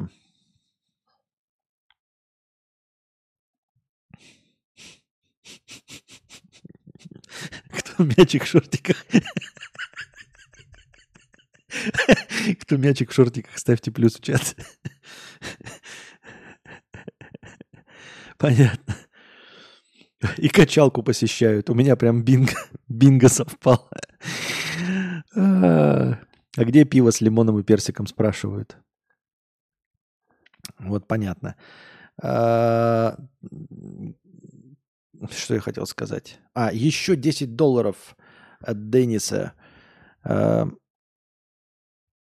я вижу, как правильно пишется имя, но мало ли, что я не буду его правильно читать. От Денниса 10 евро. Спасибо большое. Ой. А как это так произошло? Ой. Или подожди. Добавляем еще настроение. Спасибо большое, Денис. Данила все-таки, да? Понятно. А я неправильно прочитал. Данила. Скинул в телегу за проезд. Вижу, вижу, вижу, вижу. Только что добавил твой донат. Вижу. Спасибо большое. Спешим страну поздравить с Новым годом. 2 э, октября. Опять эти итальянские новости. Ну ладно. 2 октября в Италии отмечается День бабушек и дедушек. Видите? У всех есть там День матери, День отца, а у них еще и День бабушек и дедушек. Э, не случайно выпадает на 2 октября, когда католическая церковь вспоминает ангелов-хранителей. Именно этот день является напоминанием о важности роли пожилых ангелов-хранителей в каждой семье. Понятно. Наплодили праздников. Все с вами ясно. Так.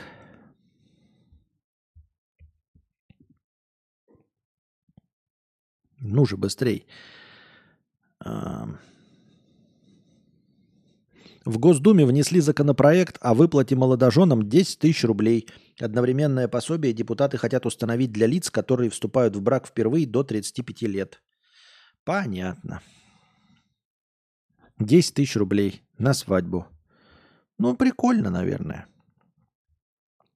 Глава отделения экономической безопасности и противодействия коррупции одного из районов в Калужской области угнал КАМАЗ с древесиной. После этого он подделал протоколы опросов, чтобы снять с себя все подозрения. По версии следствия, 15 сентября 39-летний майор подговорил своего знакомого Арсена сесть за руль чужого КАМАЗа, довести до деревни 17 э, кубов древесины. Чтобы Арсена никто не остановил, он сам лично сопроводил грузовик до пункта назначения. Полицейский не учел, что владелец КАМАЗа может заметить его отсутствие и заявить об этом в полицию. Когда э, майор узнал об этом, э, о заявлении, он вызвался сам опросить пострадавшего. После опроса владельца он вписал туда нужные формулировки, чтобы снять с себя ответственность. Но не прокатило. Спустя неделю подлог был замечен, и майор был уволен с работы. Уволен? А почему только уволен? Это же воровство, он же должен сесть. Ну или получить уголовку. Почему это только уволен? Это же, это же воровство. Становитесь спонсорами на Boosty, дорогие друзья. Благодаря спонсорам на Boosty у нас в начале каждого стрима есть тысячи очков хорошего настроения. Если когда-нибудь спонсоров станет в два раза больше, то очков хорошего настроения будет полторы тысячи, а может быть и еще больше. Донатьте на хорошее настроение через Donation Alerts. Если по какой-то причине ваша карта не принимается Donation Alerts, вы можете задонатить через Boosty. Потому что Boosty это не только постоянное спонсорство. На Boosty можно одноразово донатить. И также в подписи к донату вы можете задать свой вопрос, как и на Donation Alerts. Также вы можете донатить в криптовалюте USDT TRC20, которые принимаются по выгодному курсу. Один задоначенный вами USDT превращается в 130 очков хорошего настроения. Также по этому же выгодному курсу принимаются евро через Telegram. Один задоначенный вами евро – превращается также в 130 очков хорошего настроения. Вы можете донатить напрямую на карту Каспи в тенге. 4 к 1. 400 тенге, например, превращаются в 100 очков хорошего настроения. Ссылки на все способы доната находятся в описании. Самая главная ссылка на Donation Alerts выделена отдельно, а все остальные скрыты под одной общей ссылкой на Link3, где вы найдете не только все способы задонатить, но а также все способы получать мой контент.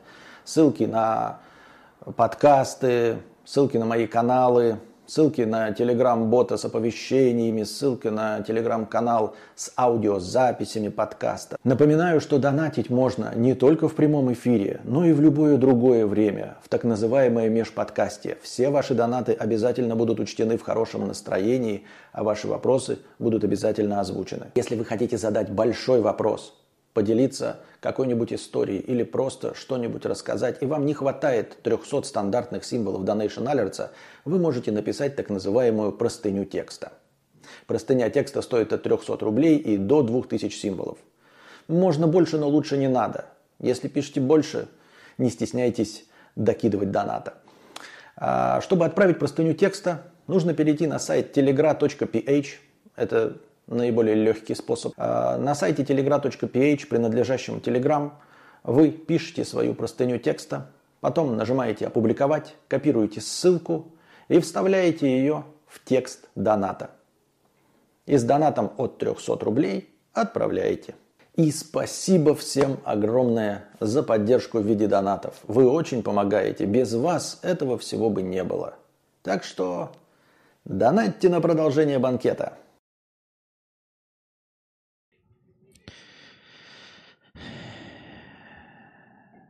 Так, сорян, небольшой. Сорян, небольшой, продолжаем.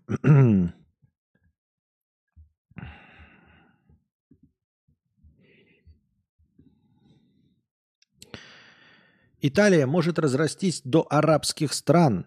Наркобарон решил откупиться от суда островом у Дубая. Чего? Находящийся под следствием босс неаполитанской Каморры э, готов расплат... щедро и официально оплатить снисхождение суда.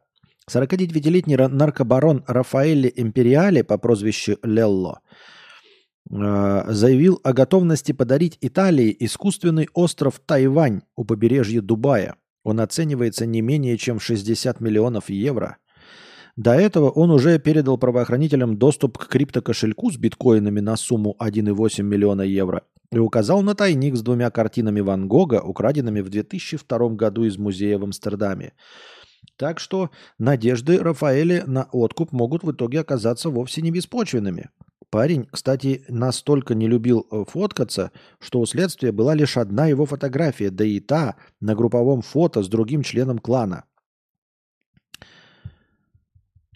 вот такой вот мафиози. Но мне кажется, это же так не работает. Что значит наркобарон? Как-то можно откупиться от э, уголовного преследования.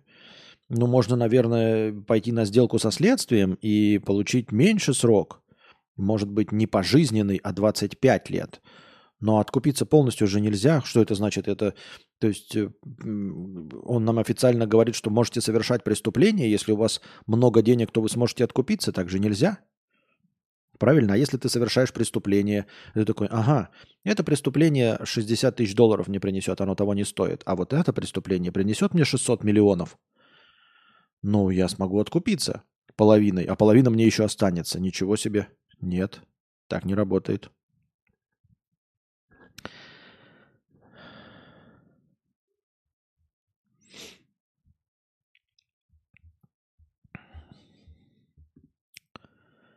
У члена «Единой России» из Якутии украли золотые часы. Незадолго до этого он познакомился в интернете с парнем по имени Иван и провел с ним вечер в гостиничном номере. Они, наверное, подружились и были друзьями. Исполнительный секрет... Ну, короче, хорошая новость, но мы не будем читать про дружбу двух мужчин, один из которых украл у другого часы золотые. Твиттер Сатоши Накамото ожил впервые за пять лет и сразу пообещал расширение биткоина за пределы официальной документации криптовалюты. Однако в комментариях не все уверены, что аккаунт действительно принадлежит возможному создателю первой крипты. А как это вообще вы утверждаете, что он принадлежит Сатоши Накамото? Вы просто взяли просто какой-то аккаунт, просто он называется Сатоши Накамото и все? Но он как бы верифицированный Сатоши, собака Сатоши в, видимо, в соцсети Twitter. Биткоин – это предикатная машина, пишет он. В течение следующих месяцев мы изучим различные аспекты, которые не были явно включены в официальный документ. Все эти аспекты являются частями биткоина и очень важны. Некоторые из этих идей были затронуты в первые годы. Сейчас самое время экстраполировать и объяснить. Это перевод его официального твита который вообще никак не звучит, ничего не понятно, зачем и почему, и чтобы что. В Англии на город упал метеорит. На пожар едут пожарнологи. Ведется проверка. Хорошая новость. И звучит как настоящая. Прям спасибо, что делитесь такими новостями. Прайс преступлений. Ха-ха-ха.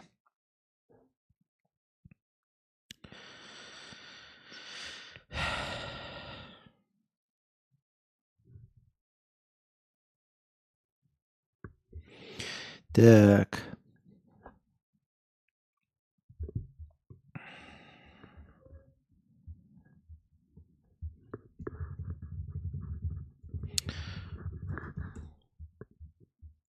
Идем дальше.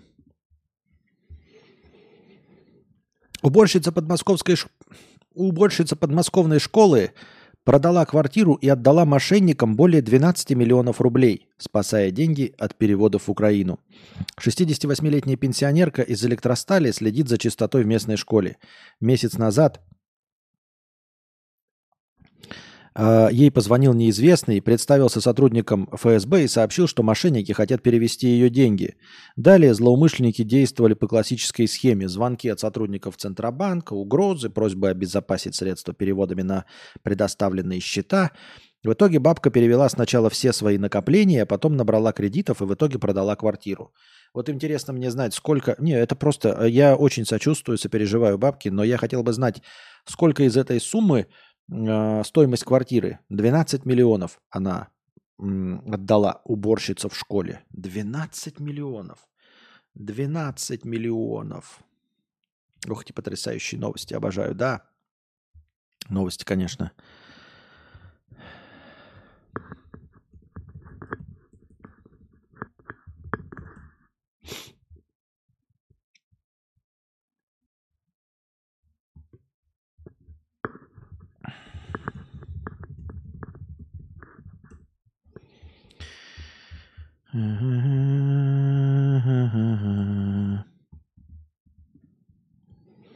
Минюст предложил разрешить приставам применять огнестрельное оружие. Новые поправки опубликованы на портале нормативно-правовых актов.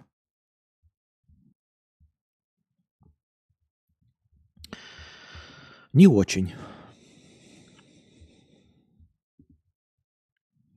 В Австралии семейная пара забронировала 51 круиз, потому что так дешевле, чем в доме престарелых.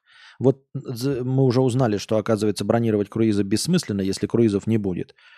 Мы, по-моему, про это уже читали. Она уже половину этих круизов проехали, да? Дешевле, чем в доме престарелых.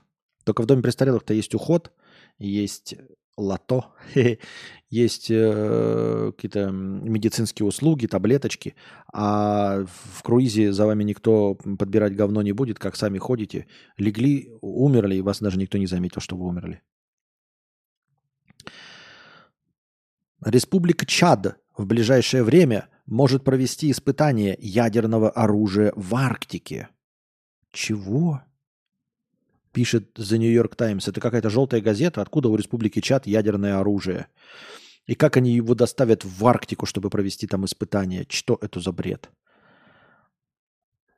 Из визуальных данных с базы в Арктике следует, что Республика Чад готовится к испытаниям ракеты с ядерным двигателем «Буревестник». Известно, что 13 предыдущих тестов закончились неудачно. Один раз во время испытаний погибли 7 человек. То есть они уже проводили испытания? Я что-то не улавливаю. Что это за новости? Откуда какие-то с параллельного мира? Откуда у Республики Чад ядерное оружие? Сколько вообще ядерных держав, я не понимаю. Сколько ядерных держав в мире? Сегодня членами ядерного клуба считаются 9 государств. США, Россия, Великобритания, Франция, Китай, Индия, Пакистан, Израиль и КНДР. Так и где здесь Республика Чад? Тут же не обязательно самим эм, не обязательно самим э, создавать ядерную бомбу, если у них есть она, ну, я не знаю, каким способом. Мне кажется, ядерное оружие никто не продает. Это только то, что каждый делает сам для себя. Что-то мне вот не верится. В чат не суйся, Кость, интернет все помнит. А что, э, а что я такого сказал про чат? Я усомнился в том, что у них есть ядерное оружие. Что в этом такого? В республике Чад все аномально. Там и чемпионы мира главные по снежным видам спорта. Да? В этих на всех новостях, что всегда с... В этих всех новостях, что всегда особенно приятно, что бабка, у которой ничего нет, вдруг получает 12 миллионов нефти, и через час ее сейф со свежей наличкой вскрывают из, э, из-за стены мошенники. Республика Чат. Чат. А. Шок. Несколько недель назад Ксения Ше, кто бы это ни был, ошарашила общественность новостью о расставании с Алексеем Столяровым. Как с... с кем? Кто? С кем? Как сообщила дочь Ша, они с гражданским супругом больше не являются семейной парой, однако продолжают при... поддерживать партнерские и дружеские отношения, воспитывая общую дочь Милану. Кто все эти люди? Почему мы должны об этом знать? В чем примечательность этой новости? 25-летний сын Евгения Петросяна унаследует состояние отца. Из документа, размещенного в одном из каналов, следует, что сын Павел унаследует около 100 миллионов фунтов стерлингов. У Петросяна 100 миллионов фунтов стерлингов, ребята. Мы уже, по-моему, об этом тоже говорили. Я, конечно, верю, что зарабатываются миллионы. Я верю, что зарабатываются миллионы рублей. Я верю, что даже зарабатываются сотни миллионов рублей. Но мы же с вами должны понимать, что фунт стерлингов это 117 рублей, да, по-моему? Ну, там, пускай будет 117. Что для того, чтобы набрать 1 миллион фунтов стерлингов, у вас должно быть 117 миллионов рублей. Я могу поверить, что у Петросяна 100 миллионов рублей. Ну, даже 160 миллионов рублей. Но 100 миллионов фунтов стерлингов – это 100 на 100 – это 10 миллиардов рублей. Это 10 миллиардов 170 миллионов рублей – 10 миллиардов 170 миллионов рублей. У Петросяна за его карьеру 10 миллиардов рублей. А, ну слушай, у уборщицы 12 миллионов. Конечно, у Петросяна э, 10 миллиардов. Ну да, хотя если у уборщицы 12, если у пенсионеров по 7, по 16, по 12 миллионов, если они платят миллион рублей, чтобы убить участкового, просто пенсионерки, то почему бы у Петросяна не быть 10 миллиардом? Согласен, справедливо, справедливо. Почему не быть? Да.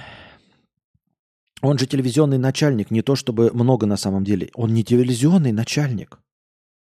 Он не телевили... Блядь, он... Извините, я опять сматерился. Он не телевизионный начальник. Начальник телевизионный – это Константин Эрнст. Это телевизионный начальник.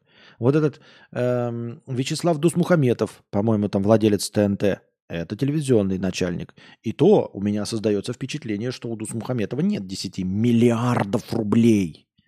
Вы понимаете, это не миллионов, а миллиардов. И не один, а десять. Я с трудом могу представить себе, что 10 миллиардов рублей есть у Эрнста. Я правильно посчитал? Давайте-ка еще раз. Что мне кажется, что как-то... Ну-ка, 100 миль... 100. Раз, два, три. Раз, два, три фунтов стерлингов в рублях. 11 миллиардов 361 миллион 516 тысяч 70 рублей. 11 миллиардов 300. Окей, округляем. 11 миллиардов 300. Я с трудом могу себе представить, что такие деньги есть у Эрнста. А тут вы мне говорите о о Петросяне. Я бы хотел вам напомнить, что Петросян, конечно, может быть и продюсер там какой-то, но аншлаг-аншлаг, э, всю его основную часть карьеры владел-то не он, а Дубина Реговицкая, э, Регина Дубовицкая. Он был ведущим, я не знаю, какие-то он сейчас, может быть, и выпускает эти программы на канале «Россия», но он небольшая телевизионная шишка. У него есть просто какая-то телекомпания, которая производит контент для Первого канала, и все. 11 миллиардов 300 миллионов рублей. Вы что, на приколе, что ли?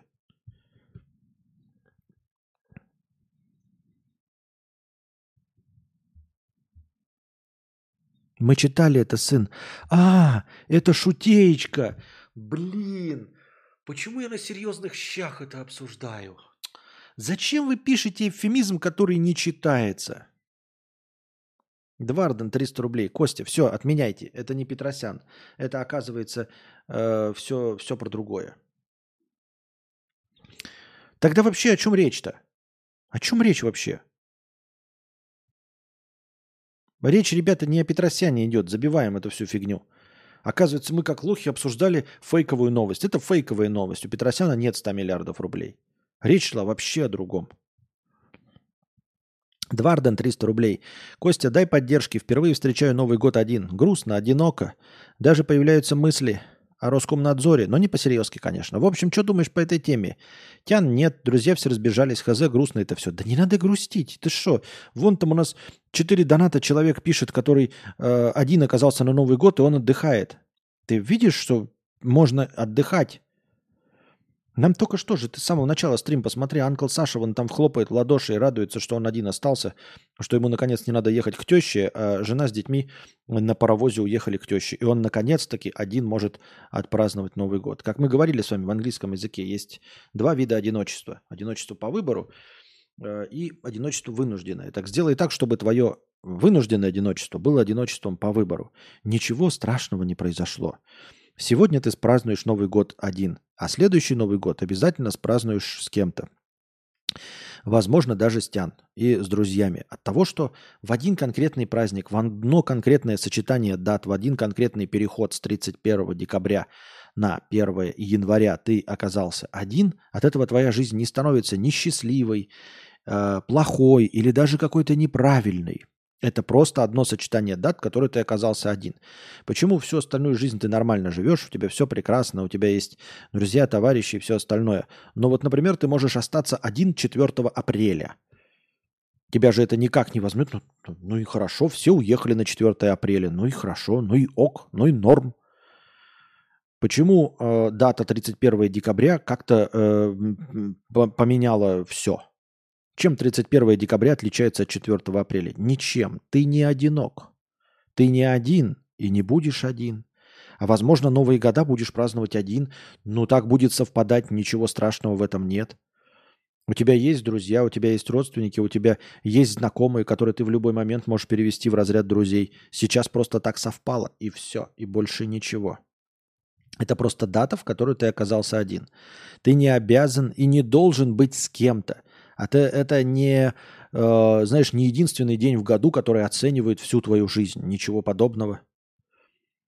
Вообще никак не оценивает ни тебя, ни твою жизнь, никакой конкретный день, в который ты остался один или там с друзьями наоборот, понимаешь? Это вообще ни о чем. Так что все будет хорошо.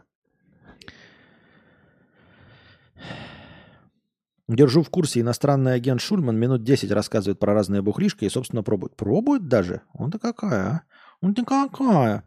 Он-то какая, а? Ишь ты.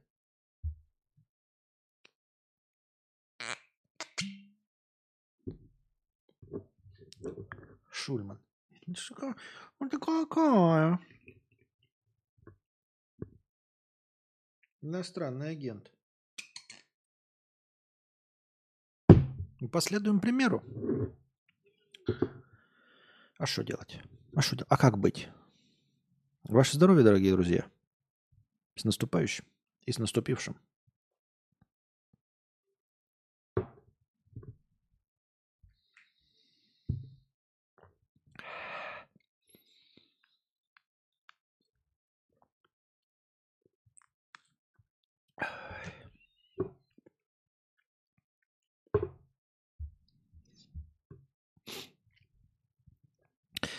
А я с родственниками побыл, сейчас один кайфово. Костя вот работает с нами, сидит. И ты с нами. Как встретишь Новый год, так его и проведешь, но что-то зима не круглый год. Не-не-не. Вот, кстати, как встретишь Новый год, так его и проведешь. Никогда не срабатывало, ребят. Нет. Хотелось бы вам напомнить, что в Новый год я все время захожу вот с таким хорошим настроением, да? Я, конечно, рад, когда вы его иногда в течение года бывают тоже очень хорошие дни. Но вы же сами видите, что вот такое настроение почему-то э, целый год меня не преследует. Почему? Потому что ничего подобного. Как Новый год встретишь, так его нифига и не проведешь. Я... Были у меня новые года, когда я спал. И что я потом весь год спал? Ничего подобного. Э, были у меня года, когда я Новый год э, встречал по трезвости. Это значит, что я потом не пил? Нет, ничего подобного. Так что это все фигня. Это даже не обусловлено, понимаете, это даже не какая-то добрая примета, и это тоже добрая. Нет. Ну, приметы, которые о погоде, они хотя бы на чем-то основываются, на основе каких-то наблюдениях о том, как было в предыдущих годах. Вот там на какой-то праздник идет снег. Может быть, это действительно э, на какой-то церковный, может быть, действительно говорит о теплом лете. Ну вот так вот получается, что вот сейчас э, снег идет, значит э, лето будет не засушливым, там хороший урожай будет. Если идет снег в эту дату, значит в принципе вот такие движения э, климатические происходят, и лето будет хорошим. В этом есть какой-то смысл.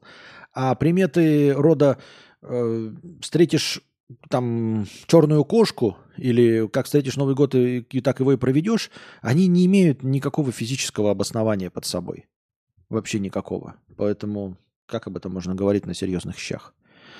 Я тоже один сижу за компом, попиваю вискарик, вообще кайф фарики. И хорошо. Тоже проспал пару раз Новый год. Впервые синхронизировал функцию «бахнем с Константином» ощущение от ас. Отлично. Так у меня нет такой функции, это просто ты случайно поймал. И это тоже добрая примета. Так.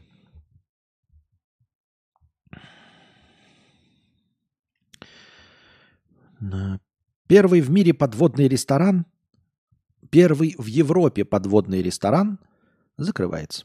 Что-то какие-то сегодня истории отмены одной. Да? То круиз отменился, то теперь вот подводный ресторан закрывается. Ресторан «Андер», который был открыт в Норвегии в 2019 году и через год работы получил Мишленовскую звезду, вынужден приостановить работу для переосмысления концепции. В последнее время заведение столкнулось с рядом проблем.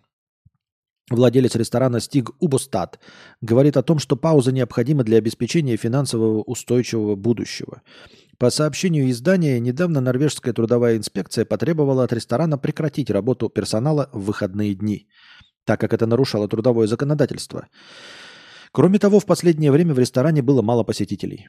Как это прекратить в выходные дни? Я что-то не понимаю. А что, больше рестораны в Норвегии не работают в выходные дни вообще, что ли? Нигде в Норвегии?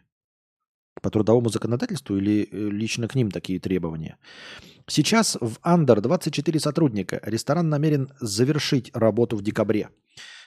Планируется, что Андер откроется вновь в марте следующего года, если к этому времени получится создать новую концепцию. Ресторан Андер был назван одним из 100 лучших мест в мире журналом Time вскоре после открытия. Он расположен в прибрежной коммуне Линеснес и уходит в Северное море на глубину более 5 метров.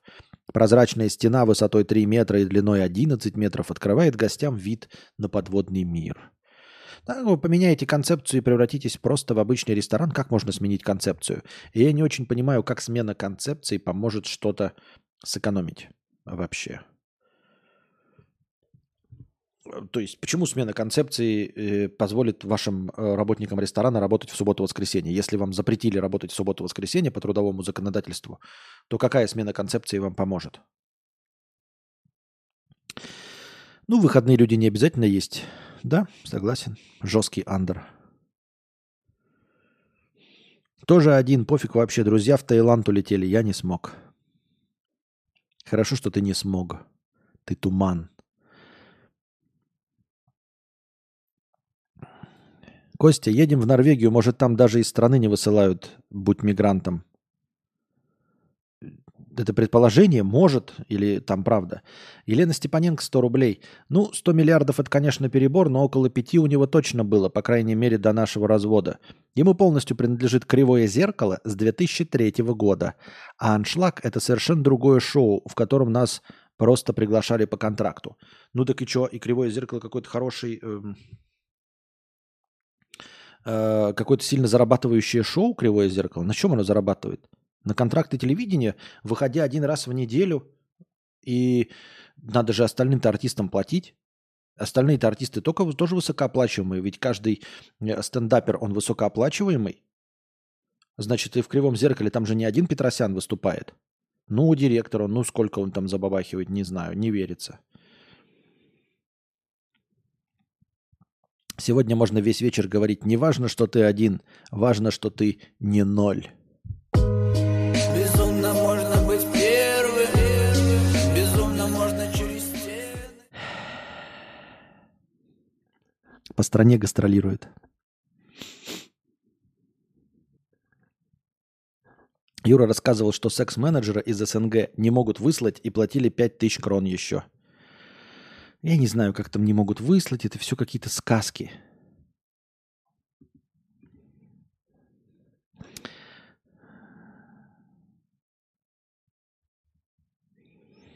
Какие-то э, турецкие финтех-сервисы предупредили о приостановке работы анонимных карт. Теперь платить на них можно будет только на проверенных турецких сайтах.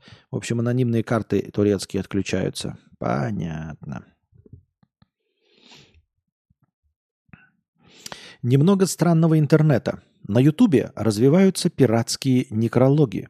Блогеры берут данные об умерших, зачитывают их на видео и публикуют, чтобы затем монетизировать. И сделать с ними пока что ничего нельзя. Не понял. Вот давайте, до того, как мы прочитаем дальше, там, наверное, объяснение будет. Я не очень понимаю. Берут некрологи умерших людей, зачитывают их на видео и публикуют, чтобы монетизировать. А почему нельзя монетизировать что угодно? И почему некрологи монетизируются? То есть, если нужно просто создать контент, то можно же просто рандомный набор фраз говорить. Ну, то есть, ничего не мешает, если вам нужно что-то произнести, просто взять и читать текст, генерированный чатом GPT, правильно? Ну, вот я сейчас могу чату GPT задать задание. Напиши мне текст про Италию. И я просто текст читаю про Италию, выкладываю. Если у меня какой-то хитрый план есть это все монетизировать, то оно будет монетизироваться, никаких нарушений нет. Если монетизируются именно некрологи, то каким образом и почему некрологи монетизируются? Почему люди их смотрят? Как вообще это можно делать? Не очень понимаю. Ребят, я хочу себе еще этот, как его, телесуфлер. Э, Хочу себе телесуфлер. Вот. Эльгата выпускает телесуфлер. Он стоит 260 долларов. Хотел бы я себе телесуфлер. Что нам это даст? Теоретически не знаю что. Но, в общем, эм, по идее, этот телесуфлер, Эльгата хорошие продукты выпускает. Вот у нас Deck есть. Ой, не могу вам показать, короче, от Эльгата. Вот, раньше у нас был хромакей от Эльгата, если вы не забыли. Эм, при помощи этого телесуфлера, телесуфлер чем хорош? Почему нельзя текст читать, например, с этого, э, с планшета? А дело в том, что текст у меня будет идти прямо по камере. То есть я буду смотреть прямо на вас. Это будет прямой зритель, зрительный контакт. То есть вот я читаю чат и говорю с вами. Мне кажется, это будет забавно. Как в настоящем телевидении. Вот. эм, э, Дело в том, что сейчас мне все равно приходится вот в чат почитать вниз, да, опустить глаза. Может, вам это не, не важно, донаты там. А можно будет запустить это на телесуфлере. И тогда вот прямо как сейчас я смотрю вам прямо в глаза, я буду читать текст и смотреть вам прямо в глаза. Забавная, мне кажется, игрушка. Эндрю, 5 евро. Спасибо большое, Эндрю, с покрытием комиссии. Спасибо большое. Привет, Костя. Смотрю тебя 6-7 лет со стримов с дружи. Почти всегда в записи. Доначу впервые. Дела налаживаются. Я рядом с вами в Чехии. Работаю конструктором. Когда совместный, когда совместный стрим с Анастасией? Давно ее не видно. Удачи вам, держитесь. Вот мне все время хочется, знаете, опять с Анастасией начинать, опять садить ее за другой микрофон. Опять э, с непонятным звуком. Помните, он когда двоился, потому что этот звук съедает вторые. Вот. Хочется посадить Анастасию за второй микрофон, такой же, как у меня. Ей, во-первых, не нравится такой микрофон. А мне кажется, что этот микрофон божественный. И если мы будем говорить два человека в такие микрофоны, то мы не будем друг другу мешать. Вот. Нужно купить второй микрофон. Но это же просто потратить деньги с ваших донатов. Конечно, можно, можно. Но это просто вот вы донатите, я просто потрачу на микрофон, и будет еще одна железка. И на тот хромакей ты бомбил жопным пламенем. Но я бом... Как я не бомбил? Я бомбил, что он был маленький, я на него не бомбил. И все, и все время... И единственный его минус заключался в том, что он был маленький. И все. И не было пространства, площади. Как только есть пространство и площадь, так сразу все налаживается. И я же им пользовался, может, вначале и побомбил, но качество-то у него было хорошее. Он огромный у тебя, моего лица не видно. Так ты можешь говорить... эм, И микрофон тоже большой. Ты можешь говорить и подальше сесть. Это все равно будет хорошо. Твой микрофон можно просто почувствительнее настроить. Это я люблю вот так вот говорить терпко, не напрягая голос. И вообще подкаст это говорить в микрофон. Хотите говорить без микрофона с петличкой, пожалуйста, ведите свои обоссанные блоги.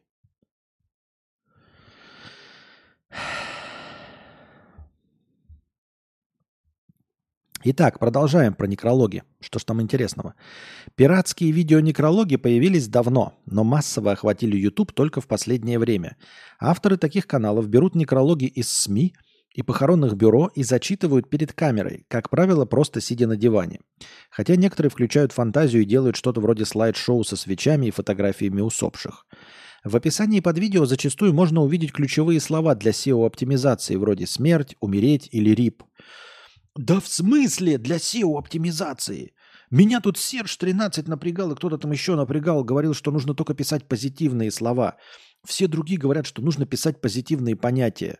Я в своих стримах все время в названии пишу как достичь успеха, деньги, как найти девушку, как всего хорошего против всего плохого.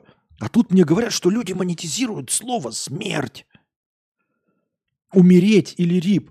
То есть я не понял. Я все делал до этого тоже правильно, что ли? То есть все это было зря? Это все было зря, что ли? Я тут, вы посмотрите на название последних моих стримов. У них у всех нет негативной коннотации абсолютно. То есть, например, э, а, человек пишет простыню. Меня постигли неудачи. Я называю стрим «Как стать удачливее». Вот. э, человек говорит, пишет мне простыню, нет вообще денег, я нищий, что делать? Я называю свой стрим по его простыне, называю «Как заработать больше денег?». То есть ребрендинг был зря, зря убрал кадавра. Получается, что зря? Они SEO оптимизируют слово «смерть», «умереть» или «rip», «rest in pieces». Все это нужно авторам для того, чтобы продвинуть видео в поиске, набрать просмотры и заработать. Обычно это не сильно помогает, но наиболее успешные пираты привлекают тысячи подписчиков и в результате монетизируются через партнерскую программу YouTube. Что дел- делать с некроблогерами, не особо понятно. Рассказывать об умерших не противозаконно.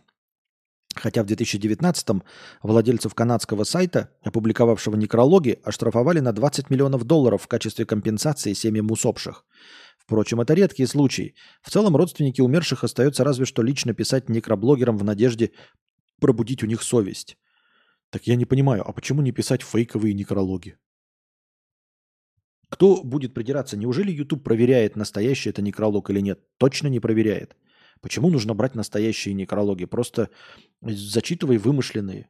Вася Пупкин умер на 65-м году жизни от паралича жопы. Соболезнуем с семье Васи Пупкина.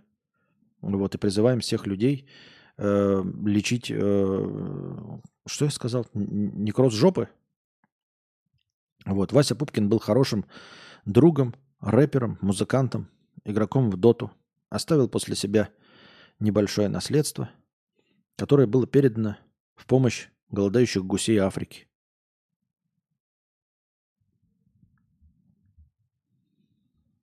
Не очень все это мне понятно.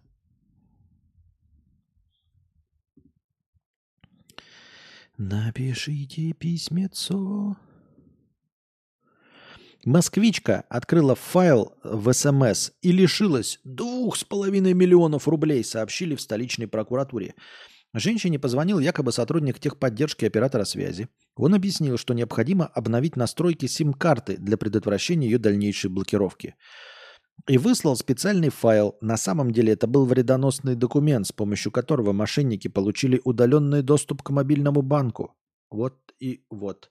Ну, вроде бы давным-давно нам всем известно, что нельзя открывать никакие файлы в интернете, но как-то как-то мы знаем, что сайты, там ссылки, вроде в письмах, а вот к телефонам не готовы оказались, да? То есть, если мошенник говорит, то с телефона думаешь, ну что я открою с телефона, и что будет? И с телефона, ребята, точности так же опасно это все открывать. Не нажимайте ни на какие неизвестные ссылки. Так. В Петербурге полиция задержала вооруженную пенсионерку. Она хотела пронести в здание автовокзала газовый пистолет ИШ-78-8 с семью патронами в дорожной сумке. Но оружие высветилось в ходе досмотра э, на интерскопе. В результате бабушку отвезли в отделение и составили на нее административный протокол. Бабуля решила в этот раз киллеру не платить. Э, Задержали вооруженную пенсионерку. Во-первых, откуда у нее это газовое оружие, еще неизвестно и непонятно. А знаете, на что смахивает? А смахивает на э, попытку пронести через другого человека. Это в фильмах, по-моему, часто показывают, когда э, свой груз подкладываешь другому человеку, но если его поймают, то как бы, ну и фиг с ним. А если не поймают, то ты, подложив сумку до входа, ты потом у нее из сумки это вытащишь. То есть, эм, если, например, досмотр происходит выборочный, но ты боишься, если тебя проверят, тебя же посадят, зачем тебе это надо? Поэтому ты кому-то подкладываешь свой груз и надеешься, что он пройдет. Если он пройдет, а, то ты у него потом украдешь свое же. И ни- никаких проблем не будет, потому что он даже не знал, что у него что-то было и что у него что-то украли. А если его поймают, то ты, по крайней мере, останешься не при делах. Правильно?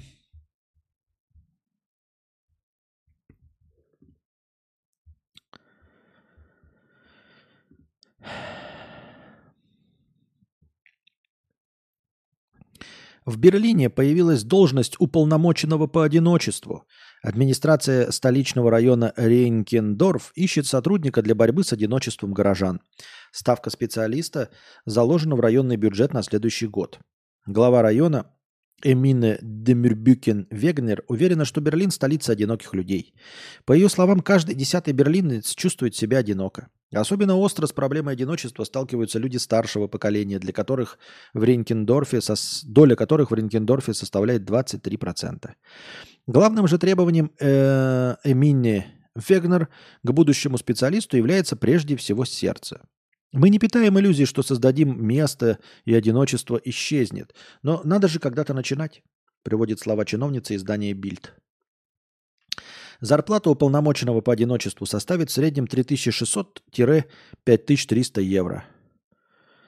Э, Он должен будет зарабатывать и реализовывать проекты, поддерживающие одиноких людей и направленных на борьбу с одиночеством. У кандидата на должность должны быть высшее образование в сфере коммуникаций и два года опыта работы в социальной сфере. Видите? Борются с одиночеством. Но мне кажется, нет, борьба это, конечно, забавно и клево, но мне кажется, людям нужно пересматривать свое отношение к одиночеству. Нужно э, перестать стигматизировать его. Нет ничего плохого в, вот в, в одиночестве. Мы нигде не одни. Я понимаю, что э, какой-то вот механизм природный заставляет бояться одиночества, потому что, ну, э, большую часть истории человечества одиночество означало смерть. То есть, когда ты один, это значит, что тебя изгнали из твоего племени или всех членов твоего племени убили. И тебе нужно одновременно и костер поддерживать, и защищать свою спину, и когда-то спать, и тут саблезубые тигры, враги и все остальное. И понятно, что одиночество в открытом мире это, возможно, скорее всего, смерть, но Бер Грилл с вами бы еще поспорил. И понятно, что история человечества, э, когда одиночество было смертью, она гораздо дольше, чем история больших городов. Но надо же как-то перестраиваться, мы же все-таки не бездумные животные, хотя в этом нет ничего хорошего. Тем не менее, нужно как-то самим осознавать, что ты не один в лесу, не один в пещере. Ты один среди людей. Ты совершенно не в том же э, самом состоянии. Ты себя накручиваешь, рассказываешь и пытаешься оправдать э, какое-то возникающее чувство паники из-за одиночества. И пытаешься оправдать это ам, тем, что принято иметь тянку, а, тем, что принято иметь куна, если ты тянка, тем, что принято вокруг себя иметь друзей. Но на самом деле твой внутренний страх, одиночество, он обусловлен не одиночеством без партнера противоположного пола или без друзей.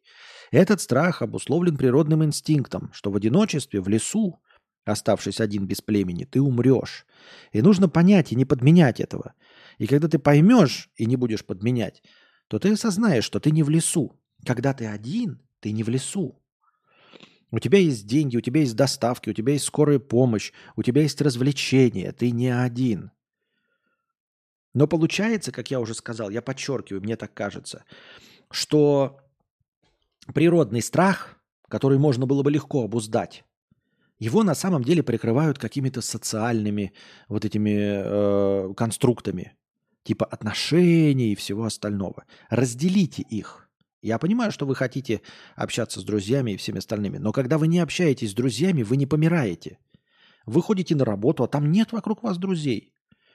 Вы целый день, большую часть времени проводите на работе или на учебе, и там нет вашего куна, нет э, вашего мужа, вашей жены, нет лиц противоположного пола, ну, там, ваших партнеров, нет ваших друзей, но вы спокойно с этой работой справляетесь. Обратите внимание на людей, которые состоят в отношениях, но тоже э, ходят на работу или сидят дома, а их партнер ушел. Они же не чувствуют одиночества в этот момент. Нет. Почему вы чувствуете? Вы его тоже не чувствуете. Вы его себе навязываете, вы его себе придумываете, вы его себе накручиваете. Вы не одиноки никогда. Вы в любой момент, понимаете, вы не в пещере, вы даже сейчас заходите и пишете в чат. И в чате вам отвечаю либо я, либо другие люди, сидящие в чате. Вы не один. Даже если вы хотите просто потроцкать, вы все равно не один. Уж не говоря о том, чтобы э, в любой момент э, в этот, э, заказать себе еду. В любой момент вы можете, если вы хотите посмотреть на людей, выйдите. Выйдите на улицу, придите в бар, просто зайдите. Вот сейчас Новый год, вы говорите, мне один хорошо. Есть просто открытые бары. Хочешь очутиться в толпе людей кричащих? Пожалуйста, иди в бар. Они не ангажированы и не закрыты, все эти вечеринки. Там стоит денег просто. То есть получается, что твоя проблема решается деньгами? Если ты хочешь побыть в, то- в толпе пьяных людей, пожалуйста, иди в бар. Тебе жалко денег? То есть тебе жалко денег. То есть нет у тебя никакого одиночества. Ты просто не хочешь тратить 17 тысяч рублей. И что это за одиночество, которое решается деньгами? Значит, и не было этого одиночества, если оно решается деньгами. Правильно? А ты сидишь здесь и сейчас, потому что тебе не особенно охота общаться с людьми. Тебе не охота общаться с людьми и тратить деньги. Значит, они не настолько и были интересными, чтобы тратить на это деньги, правильно? Ну а так-то в любой момент времени у вас есть возможность прямо сейчас, где бы вы ни были, сесть на такси и поехать в ближайший открытый бар. И там на- набухиваться, э, радоваться, смотреть на людей, смотреть в лица им, ходить ме- меж- промеж ними. Возможно, даже с кем-то разговаривать. Нет никакой проблемы. Вы не одиноки никогда и нигде.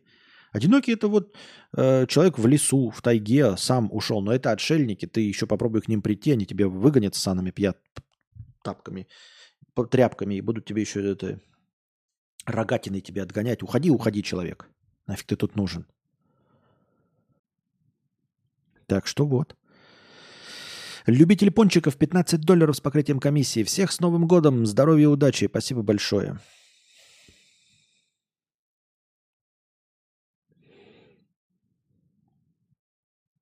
Это реклама немецких Авито полюбас. Олег, 11 э, евро 99 евро. С Новым годом, Костя. Спасибо за твои подкасты. Желаю мира и спокойствия и денег побольше. Слушаю всегда на Spotify в записи, но регулярно и много лет. Спасибо большое. Да, но на будущее пока э, не определились, пожалуйста, пока, наверное, э, не продляйте подписку на Ютубе. Вот. Не продляйте подписку на Ютубе и не донатьте в суперчат, пока я не сообщу об этом в дальнейшем. Спасибо большое за донат, но пока э, попридержите коней, не занимайтесь этим. Потому что я пока не знаю, как их получить. Если честно, я пока их не знаю, как получить. Вот. И решения у меня пока нет. Так что пока не занимайтесь. Но спасибо большое за проявленное это. Я надеюсь, что я их получу, что они никуда не проденутся. Но тем не менее, лучше пока этого не делать.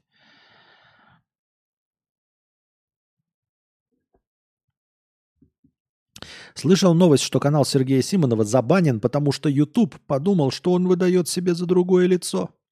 Типа так он поменялся, что YouTube подумал, что это другой человек. Не знаю. Нет, не слышал, но... Но я думаю, что это легко решается простейшей апелляцией. Простая апелляция все решит. Если эта автоматическая система так подумала, то... Да ну, мне кажется, это не верится. Не может YouTube так подумать, потому что каналы на Ютубе, это же не все эти... А, Каналы на Ютубе это не все блоги личные. Это же и каналы с большими командами, с разными ведущими. Там у какого-нибудь Вилсаком, по-моему, на канале есть ведущие других... э, ой, есть программы с другими ведущими. Что, из-за этого YouTube должен был бы его банить? Потому что кто-то выдает себя за Вилсакома? Нет, ничего подобного. Канал это вообще не личный блог по умолчанию. Поэтому э, тут нужно разбираться. Это какая-то новость говна. Действительно ли его забанили за то, что он выдает э, себя за другого человека, если есть такая формулировка? А во-вторых, на каком основании YouTube это решил? И точно не потому, что сам Сергей Симонов меняется. Точно не поэтому. Поэтому это звучит как бред.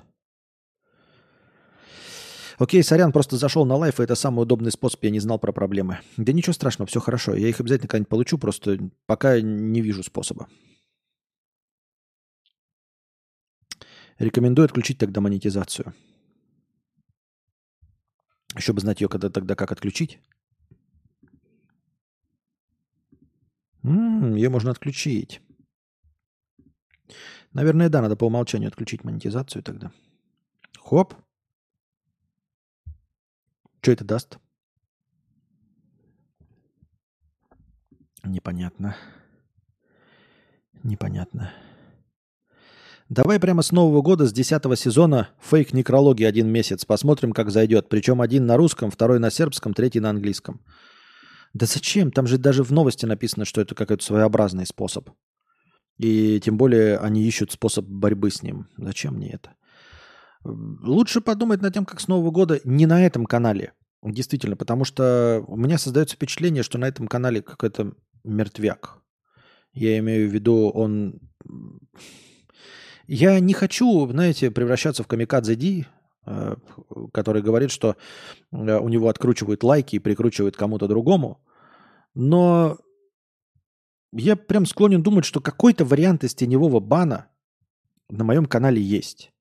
Все-таки, когда по умолчанию каждый э, стрим закрывает монетизацию, даже если я там ничего не говорю, вот просто каждый стрим. Я каждый стрим подаю апелляцию. Каждый абсолютно стрим. И когда подряд идет, э, значит, сначала э, на один стрим заходит 250 человек, а потом, ну, у нас несколько дней заходило 250, а теперь мы не доходим никогда до 200 даже, то очевидно, что что-то меняется. И это что-то совершенно не зависит от меня. Потому что стримы, они такие же, как и были. Превьюшки такие же, названия такие же. Почему в один момент, вот несколько месяцев назад, э, был вот этот всплеск до 250 человек? Кто-нибудь может его сейчас вот ретроспективно объяснить? У нас же все любят аналитики говорить э, в прошлом времени. А, вот тогда это было потому. Ну вот поупражняйтесь. Постарайтесь объяснить, что тогда было. Ничего интереснее не было, чем сейчас. Отключишь, и тебя в реки пускать не будут. Так и их меня и так в реки не пускают. Вот в том-то и суть, анарезчик. А насчет того, чтобы какие-то придумывать тиктоки, вот, например, какие-то тиктоки придумывать, вот что мне нужно. На каком-то левом канале. Э, ну, на новом. И для чего? Не знаю для чего. Что, я не представляю, как я могу выстрелить. Я не могу выстрелить. Ни с юмором, ни с чем. Мне непритягательное лицо. Я неприятный человек. Просто так на меня смотреть неинтересно. Я не харизматичный. Все мои сценки, которые вы любите, и шутеечки, они играют и работают только потому, что вы меня знаете. Вы знаете меня старого скуфа, и когда я вот устраиваю клоунаду и кривляние, вы такие, вот, в образе, который он постоянно ведет, изредка такие вставки, они заходят на ура, когда вы знаете образ. Понимаете? Это как если бы вдруг э, офигительно смешно стал шутить какой-нибудь э, э, Михаил Боярский. И вот он вышел бы с очень душным стендапом. Но он бы зашел на ура, потому что это было бы необычно. Мы все знаем, как, какой душный и неинтересный э, Михаил Боярский. И на фоне его духоты вдруг он стал чуть-чуть шутить. Это было бы забавно. А для людей, которых э, никак не интересует Михаил Боярский, они его не знали, они ничего не поймут и скажут, ну, духотина.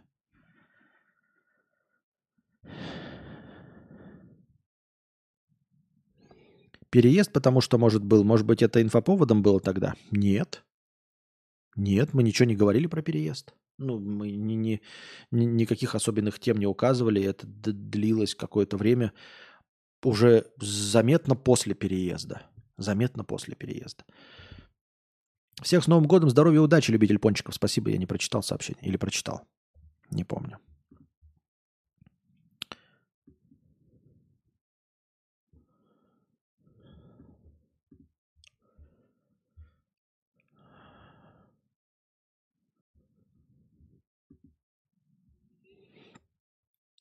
Так, в 2010 году группа Alibaba Group основала онлайн-маркетплейс AliExpress. Компания прочно закрепилась в Европе и Латинской Америке. В Нидерландах эта торговая площадка занимает третье место по популярности – 28%. Э, испанцы также отдают предпочтение AliExpress. 38% жителей страны пользовались им в течение последних 12 месяцев.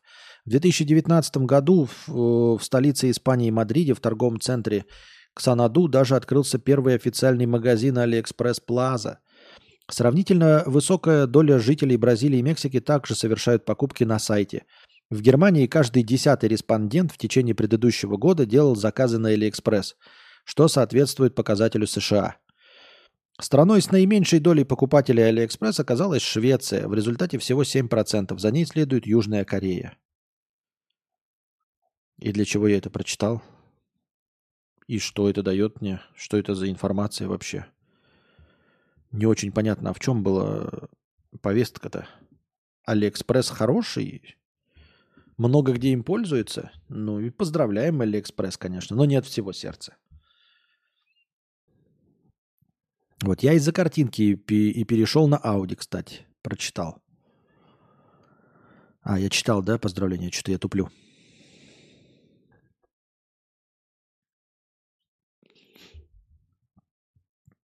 В Европе почти иссякли запасы оливкового масла из-за засухи. Экстремальные погодные условия в Средиземном регионе, Средиземноморском регионе нанесли ущерб урожаю и вынудили производителей импортировать продукцию из Южной Америки. По-моему, это читали. И даже обсуждали. Владельцам даже одной коровы в Якутии будет грозить штраф до 400 тысяч рублей, сообщил руководитель департамента животноводства Якутии. В конце текущего года собственникам коров необходимо подать в Россельхознадзор уведомление, что навоз животных будет использоваться только в качестве удобрения, так как непереработанный навоз приравнивается к радиоактивным отходам, и это будет расценено как загрязнение окружающей среды. Серьезно?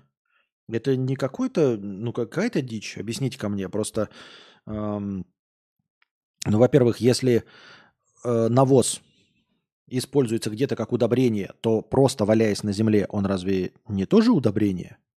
Его же никто каким-то особенным образом не обрабатывает. То есть, если ты навоз эм, себе в грядке кладешь, и он является удобрением, то почему навоз, валяющийся в полях, оставленный, э, не является удобрением, а является радиоактивным отходом? Это же бред, это же чистой воды органика. Мне кажется, коров в Якутии не настолько много, чтобы создавать какой-нибудь, я не знаю, как там, вот этот, эм, ну, из-за их пердиша, дыру в озоновом слое. Ничего подобного же не происходит, правильно?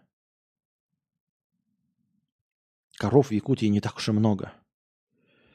Я помню, кстати, в детстве я собирал куриный навоз для, эм, для удобрений. Просто в полях э, мне давали тележку, я шел в поля и собирал куриный, на... ой, куриный, э, коровий навоз. И лошадиный. Его тоже было дофига, кстати. Ну, то есть это не было проблемы. Ты просто идешь и собираешь его. Э, С обычной лопатой. Коровья лепеха, она сухая. Ну, то есть если она не прям совсем свежая, то она очень быстро высыхает.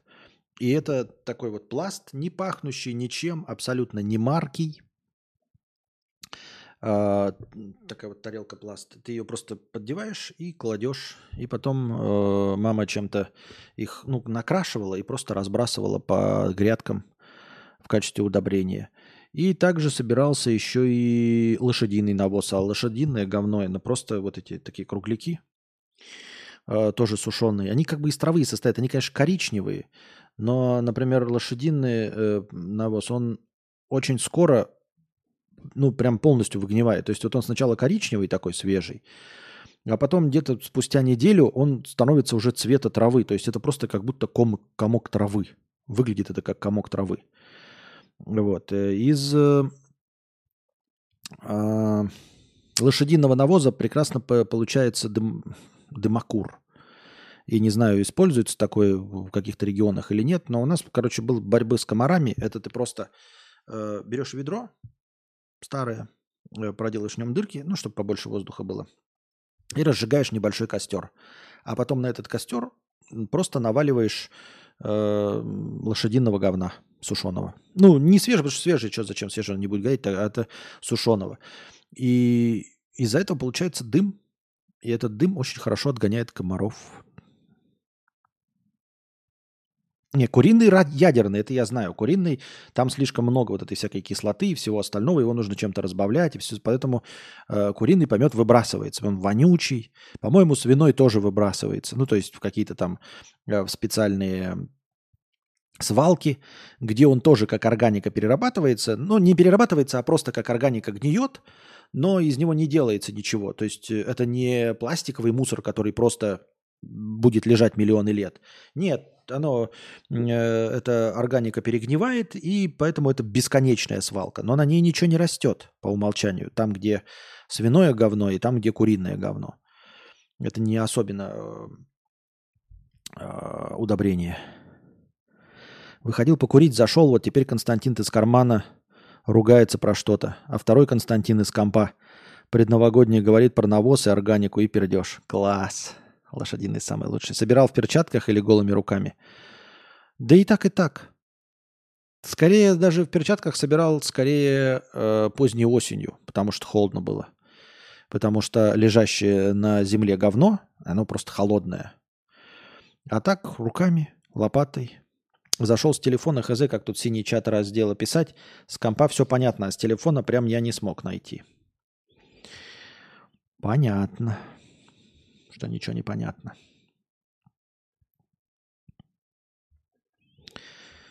И каждый вечер, примерно когда солнце уходит, начинают вылезать комары и мошки.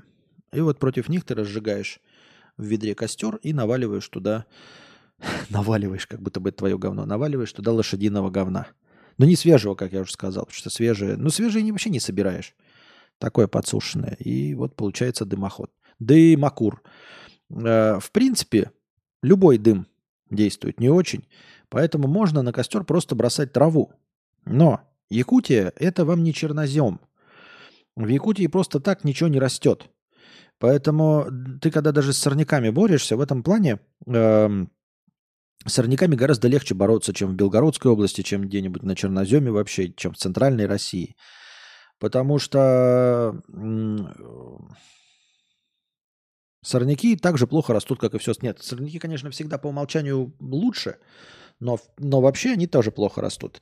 И сезон вообще жизни небольшой. Поэтому, э, в принципе, между грядками, э, когда мама заставляла убирать траву, протяпывать, потому что не было никаких э, косилок, ничего, ты просто там серпом вот это все. И то эта трава растет возле грядок только потому что влага с грядки. Вот грядка это такая немножко небольшая возвышенность, сделанная из досок. И вот трава как раз отсюда растет, потому что грядки поливаются, и она здесь растет.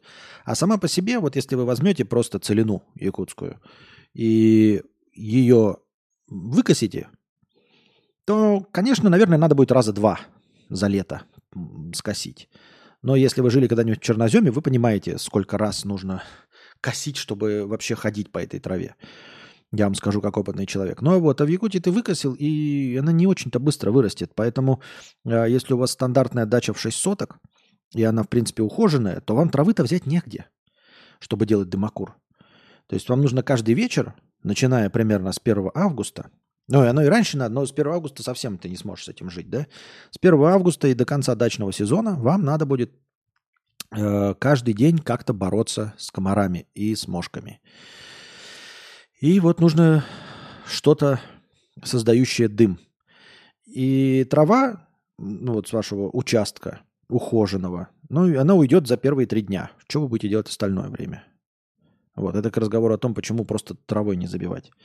Нет, трава вот быстро. Она, трава, конечно, лучше дым дает, но лошадиные котики, они гораздо дольше горят. Они как-то вот тлеют, как уголь, да, и дают дым, он не густой, не, немного его, но он пахучий как надо и довольно долго, как, как угли в печи. А когда ты траву кладешь на костер, она очень много дыма дает за раз, но прогорает очень быстро. Кстати, давно хотел отметить, там в Ауди есть аватарка, где Константин, слегка улыбаясь, глядит на сером фоне на нас. Мне вот это очень нравится, это фото. А, ну это на сером фоне?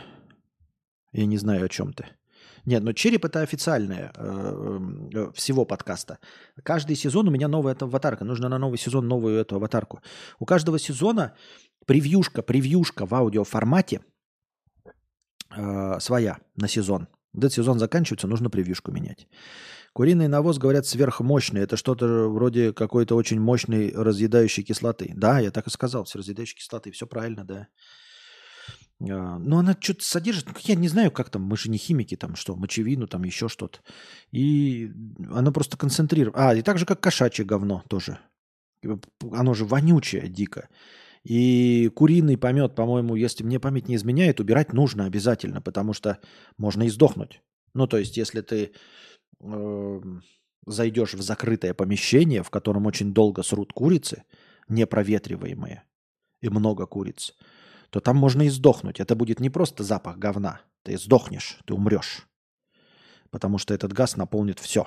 И он, возможно, еще и токсичный. Но и он э, вытеснит весь кислород. Настолько он токсичный.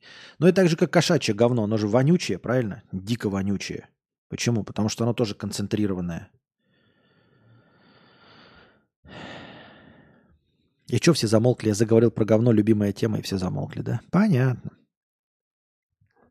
Костя, как относишься к OLED-экранам? В мобилках во все флагманы стали пихать это выгорающее дерьмо. Просто даже не знаю, как покупать такую вещь, которая просто портится на глазах. Я не знаю, потому что я не сталкивался с OLED-экранами нигде пока еще. И не могу судить о выгораемости. Но мне кажется, что выгорать-то быстро не должно. Прям ты говоришь на глазах. Но вот тут тоже, да? С одной стороны, вот даже если ты рассказываешь, то кажется, что э, на телевизоре, наверное, OLED-экран нормально. Ты же не круглые сотки смотришь телевизор.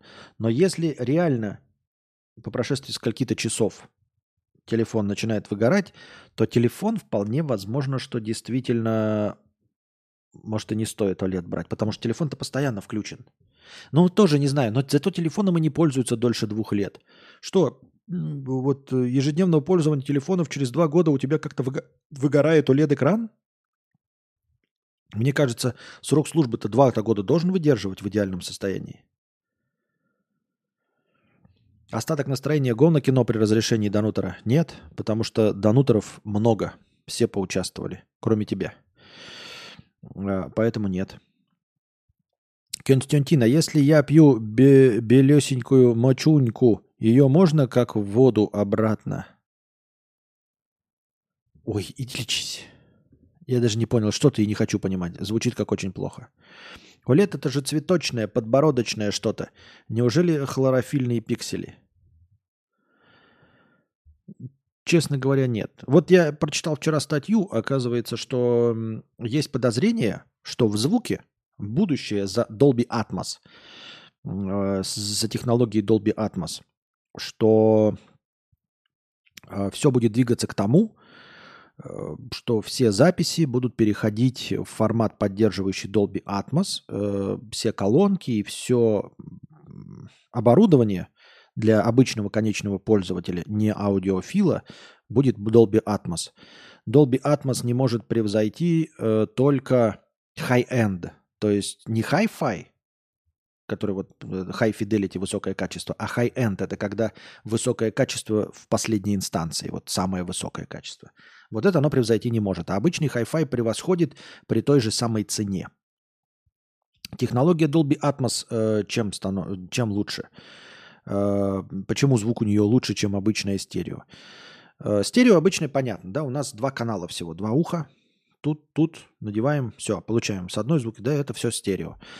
А, дальше была, сейчас формулируем.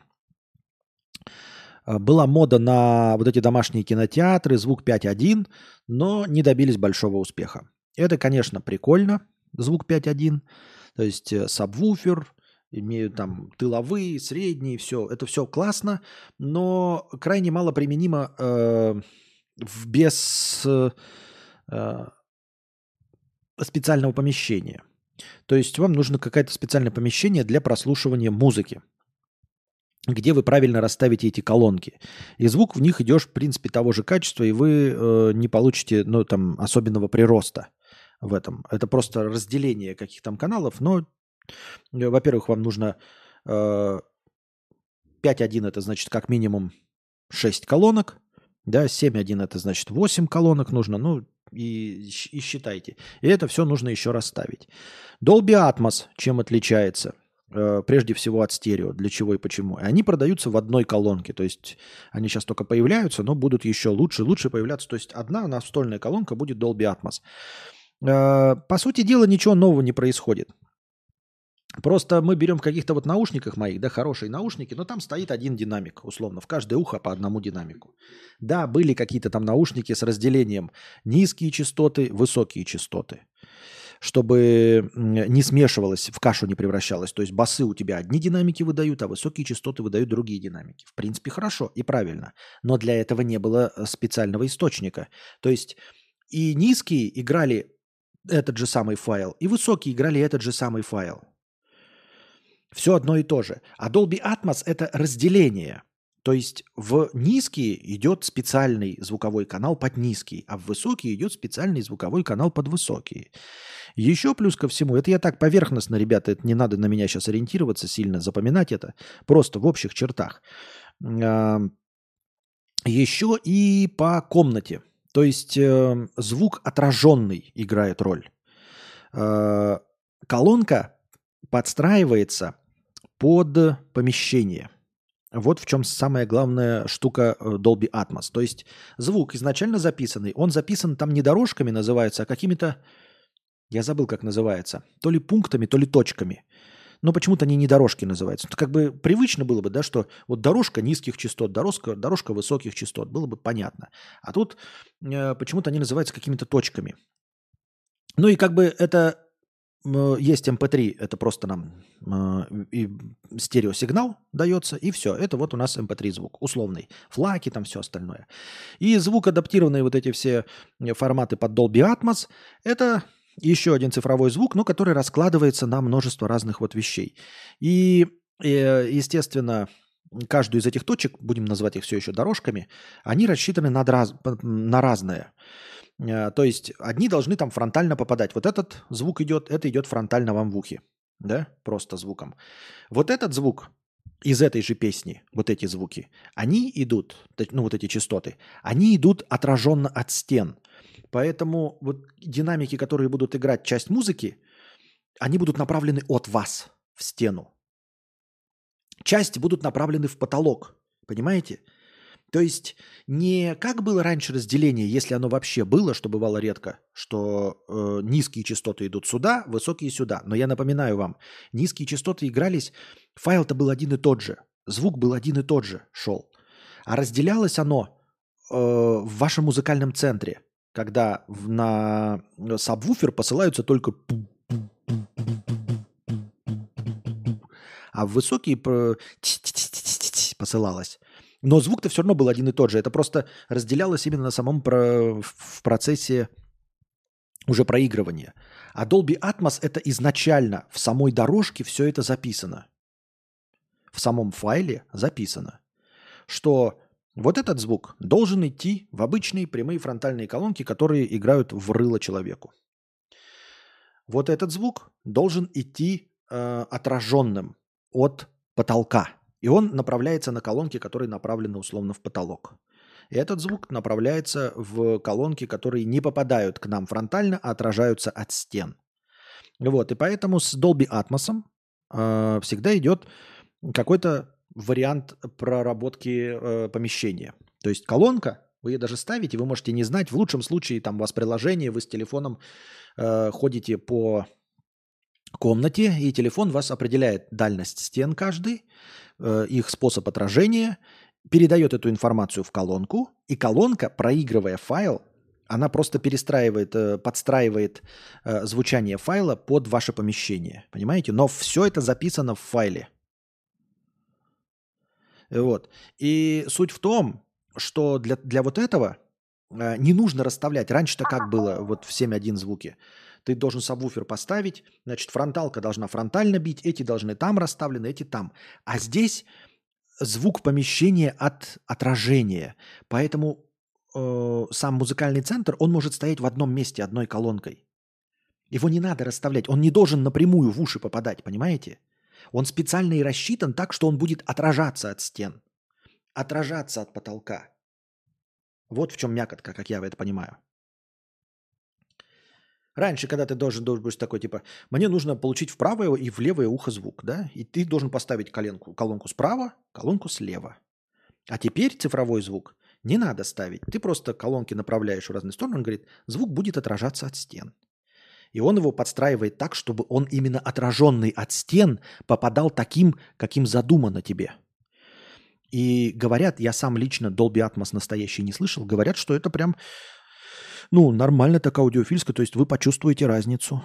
Э, Вам поразит воображение. Естественно, если вы увидите колонку Dolby Atmos э, где-нибудь в торговом зале, да, то вы не почувствуете и не поймете этого всего. Потому что она же не сможет весь зал-то обработать, она не сможет отраженные звуки от зала там в тысячу квадратных метров. То есть вы не сможете оценить звук Dolby Atmos вот такой этой. Звук Dolby Atmos вы можете оценить только у кого-то в гостях, где она уже стоит.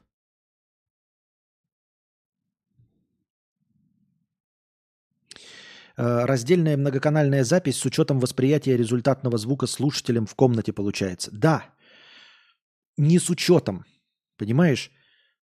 Ну, то есть правильно, с учетом, но эм, с учетом подразумевается, как будто бы, знаешь, колонка будет играть громче, если у тебя, например, деревянные стены. Как будто она тоже будет громче играть, вот как раньше было. Когда подстраивается, когда она проверяет все и играет громче, потому что у тебя деревянные стены, потому что они будут съедать звук, или ковры там условно. А здесь нет. Здесь она специально делает так, чтобы быть отраженным звуком. Не знаю, насколько это э, ключевое отличие, насколько это действительно важно. Понимаешь? Но специалисты говорят, что это важно. И что пока люди э, не особенно от этого кончают и понимают, потому что в этот Dolby Atmos э, ну, нужно со стриминговых сервисов, это там Apple поддерживает, Tidal поддерживает, кто-то еще поддерживает, я не понимаю. И то не все песни. То есть э, музыкальные э, номера, треки, они должны пройти обработку под Dolby Atmos. Там должен быть значок Dolby Atmos. И получается, что э, ты, например, сейчас у себя в Apple Music можешь запустить трек Dolby Atmos, но не увидеть никакой разницы. И подумаешь, ну, в себя в хороших аудиофильских наушниках. Ты не услышишь никакой разницы, потому что Dolby Atmos-то у тебя нет. И ты такой подумаешь, у- увидев файл Dolby Atmos и послушав его, ты такой, никакой разницы нет, говно. И наоборот, придя, например, в торговый центр, ты видишь колонку Dolby Atmos, а на ней запускают файл не Dolby Atmos. И ты такой, никакой разницы, говно. Или на колонке Dolby Atmos запускают файл Dolby Atmos, но в помещении огромного размера. Там шум, гам, продавцы ходят, и ты опять не чувствуешь разницы и такой, говно. Понимаешь, то есть для того, чтобы донести до покупателей, насколько это э, современная передовая технология, нужно, чтобы покупатель услышал файл Dolby Atmos на колонке Dolby Atmos в приемлемом помещении.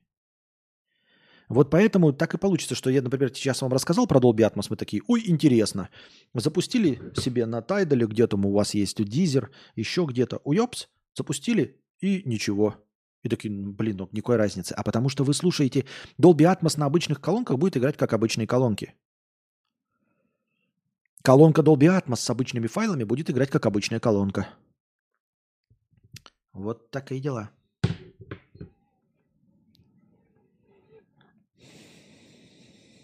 Зачем я это все рассказал? Надеюсь, вам было интересно.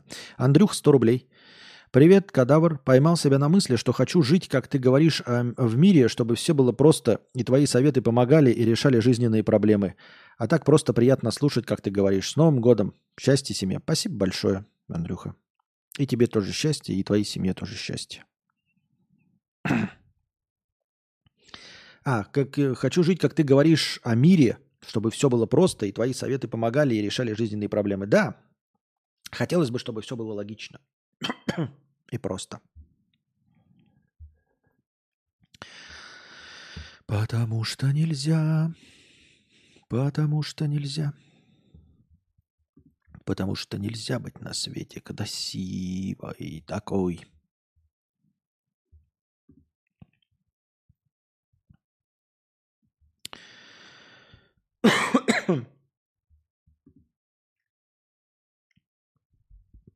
Так, переведенная статья. Ну, какая переведенная статья? Ну, не буду я читать переведенную, это же дичь.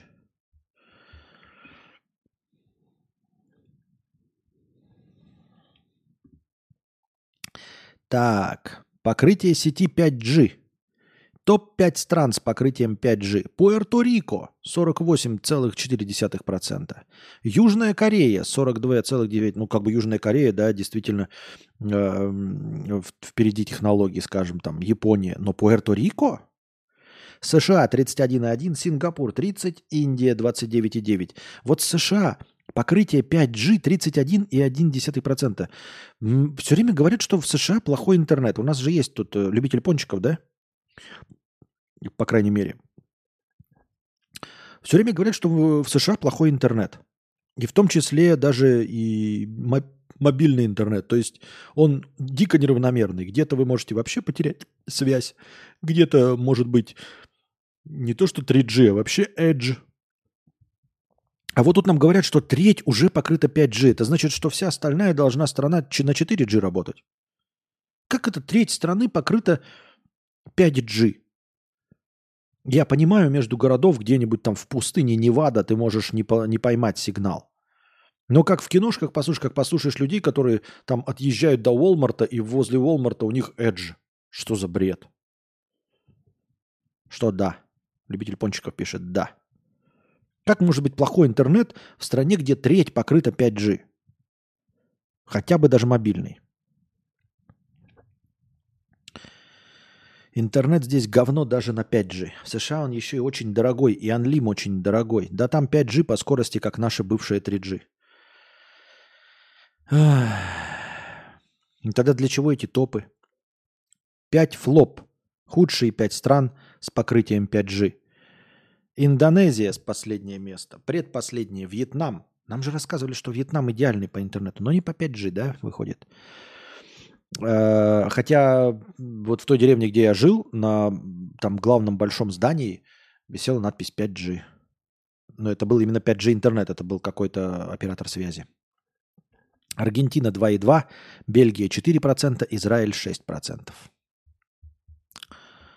Такие дела, дорогие друзья, такие дела.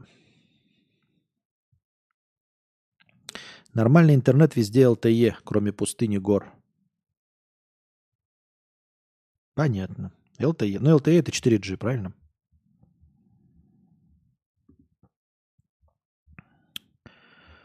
Учительница русского языка, которую затравили за фейковые ошибки во время урока, уволилась из Одинцовской школы. Женщина не выдержала беспричинных насмешек и написала заявление по собственному желанию.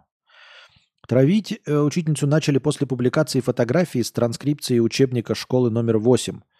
Якобы учительница наделала много ошибок во время классной работы, а когда ученики указали на них, начала ругаться, заставив их писать неправильно. В школьном паблике начали обсуждать национальность учительницы, а тем временем в самой школе сильно удивились. На нее никогда не было никаких жалоб, и об ошибках руководство школы слышало впервые. После нездорового ажиотажа в паблике руководство проверило методы обучения учительницы, ее уровень. 20 сентября в школу пришел методист из управления образования, который присутствовал на ее уроках. По итогам проверки выяснилось, что ошибки учительницы просто кто-то выдумал. Учительнице порекомендовали пройти программу дополнительного профессионального э, образования и систематизировать работу по проверке тетради и уделить внимание организации этапов урока. А почему, если было выдумано, вы поняли, что она ошибок не совершает, почему ей порекомендовали пройти программу дополнительного образования? Коллеги и сотрудники школы просили учительницу остаться, но женщина написала заявление об увольнении. Учительница высшей квалификационной категории с 20-летним стажем попросту не выдержала шумихи и травли. По словам источников, учительница пока не собирается выходить на работу. После случившегося женщина хочет взять небольшую паузу. Но это же печально и ужасно, что вот интернет такое говно творит. И когда вот опять речь идет, да, ну вот она чем провинилась, что ее отменили? Что ее вывели из себя, что ее затравили? Ладно, травите там э, нас, блогеров, да, э, за то, что мы публичные личности. Э, кто-то там плохой, кого-то просто за то, что публичные личности. Но ты посмел, в общем-то, зарабатывать на развлечении людей, показываешь каждый день свое лицо, ну и про тебя пишут всякие пакости, гадости в интернете, да. Но и эти пакости, гадости, они не особенно влиятельны, потому что у тебя нет работодателя, условно. Но учительница, ну извините меня, то есть человек сидит и учит детей, он не снимает тиктоки, э, не фотографируется в запрещенной хотя в этом нет ничего плохого, но тем не менее, да, не ищет никакой публичности. И вы затравливаете точности также в этом интернете учителя с 20-летним стажем просто для по приколу. Ну какой в этом смысл? Что вы за борцы с системой или с кем борцы? Борцы с накачанными э, губами, с, с зинпыковыми худышками, с какими-то гей-пропагандистами. Непонятно, плохо, все равно злость, но, но объяснимо, да. Есть зависть, вот блогерка какая-то, да, э, вот какой-то артист, э, завидую его успеху, Поэтому буду писать про него всякие пасквили, гадости, все остальное. Да? Травить его в интернете, писать, что у него большой нос или еще что-то. Не оправдываю ни в коем случае, но где-то отдаленно можно уцепиться и понять. Но извините меня, учительница. Ну, ну, ну, ну, ну, э, песочите вы продолжаете певцов ртом, блогеров, стримеров, э, артистов. Будьте здрасте, хорошо. Но при чем же здесь, извините меня, учительница? Давайте небольшой перекур устроим, дорогие друзья. Становитесь спонсорами на Boosty, дорогие друзья. Благодаря спонсорам на Boosty у нас в начале каждого стрима есть тысяча очков хорошего настроения. Если когда-нибудь спонсоров станет в два раза больше, то очков хорошего настроения будет полторы тысячи, а может быть и еще больше. Донатьте на хорошее настроение через Donation Alerts. Если по какой-то причине ваша карта не принимается Donation Alerts, вы можете задонатить через Boosty. Потому что Boosty это не только постоянное спонсорство. На Boosty можно одноразово донатить. И также в подписи к донату вы можете задать свой вопрос, как и на Donation Alerts. Также вы можете донатить в криптовалюте USDT TRC20, которые принимаются по выгодному курсу. Один задоначенный вами USDT превращается в 130 очков хорошего настроения. Также по этому же выгодному курсу принимаются евро через Telegram. Один задоначенный вами евро превращается также в 130 очков хорошего настроения. Вы можете донатить напрямую на карту Каспи в тенге. 4 к 1. 400 тенге, например, превращаются в 100 очков хорошего настроения. Ссылки на все способы доната находятся в описании. Самая главная ссылка на Donation Alerts выделена отдельно, а все остальные скрыты под одной общей ссылкой на Link3, где вы найдете не только все способы задонатить, но а также все способы получать мой контент.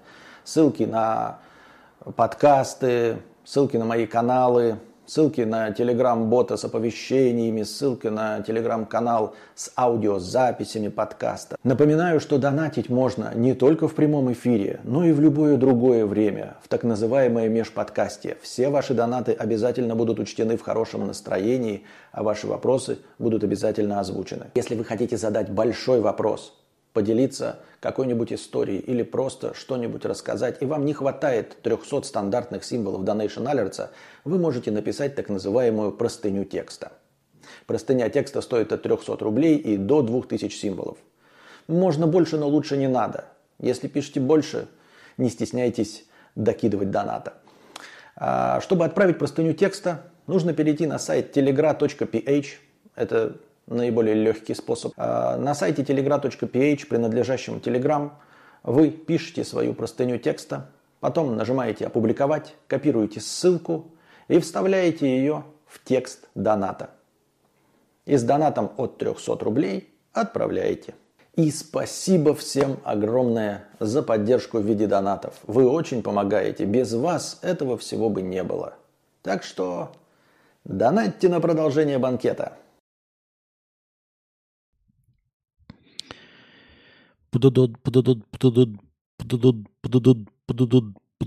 Продолжаем.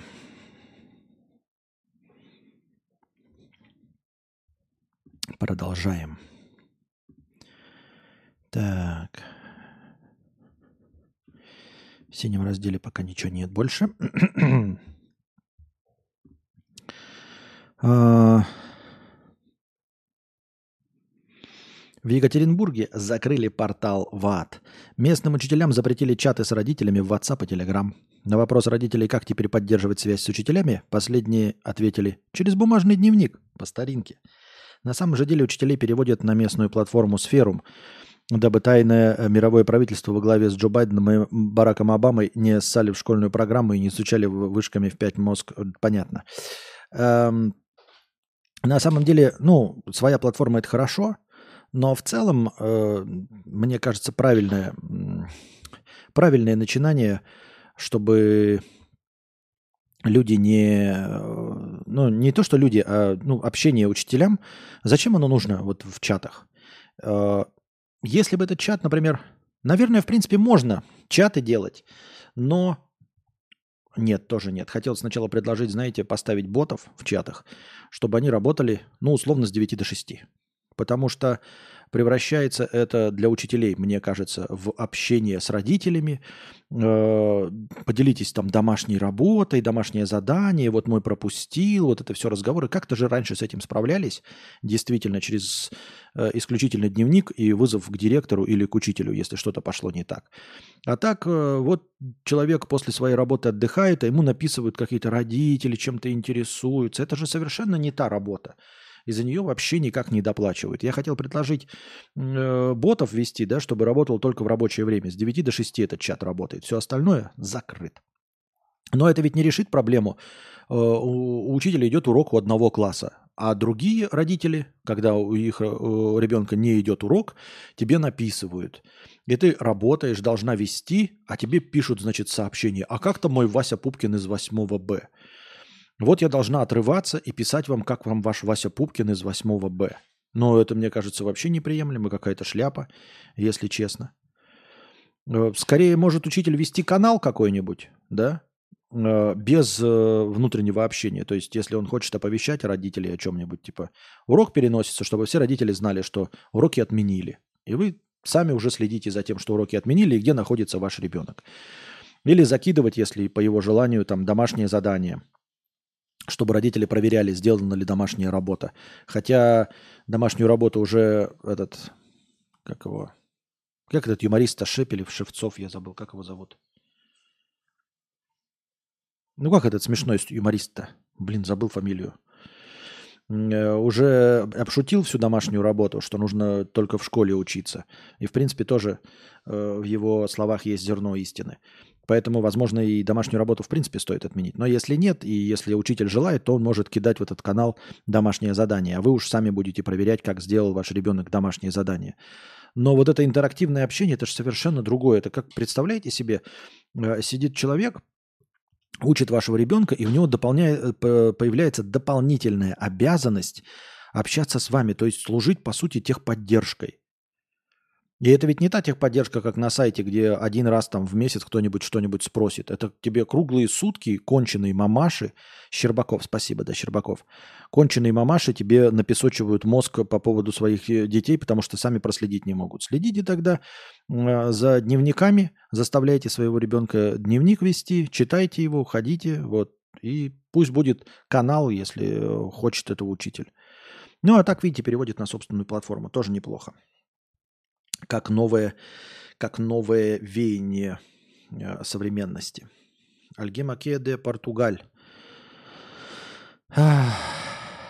Не знаю, что это значит. Возможно, спрашивает меня, говорю ли я на португальском. Не говорю на португальском. Я помню, когда 3-4 часа смотрели э, в рельсы, мы собирали на начало а когда не собирали, спустя 4 часа ожидания рельс, стрим просто не запускался. Ну, видите, стало лучше, а вы говорите, что я не расту и не меняюсь. Нет, чуть-чуть расту, чуть-чуть меняюсь, наверное, в лучшую сторону. Или нет. Таким вот образом. Так. Последний день на Земле наступит в 4 раза раньше, чем принято было считать. Солнце превратится в красного гиганта через 5 миллиардов лет, но в ближайший миллиард его светимость возрастет на 10%. А, Земля станет как нынешняя Венера раскаленным шаром, а согласно прогнозу, результаты которого ученые Бристольского университета обнародовали на днях в журнале Nature, млекопитающие исчезнут уже через 250 миллионов лет. Оказывается, прибавки в светимости в 2,5% которые ожидают через 250 миллионов лет, доведет средние дневные температуры суши до 70 градусов Цельсия. Для сауны даже маловато, но для окружающей среды убийственно. Млекопитающие умеют эффективно адаптироваться к холоду, к ледниковым периодам, а не к жаре.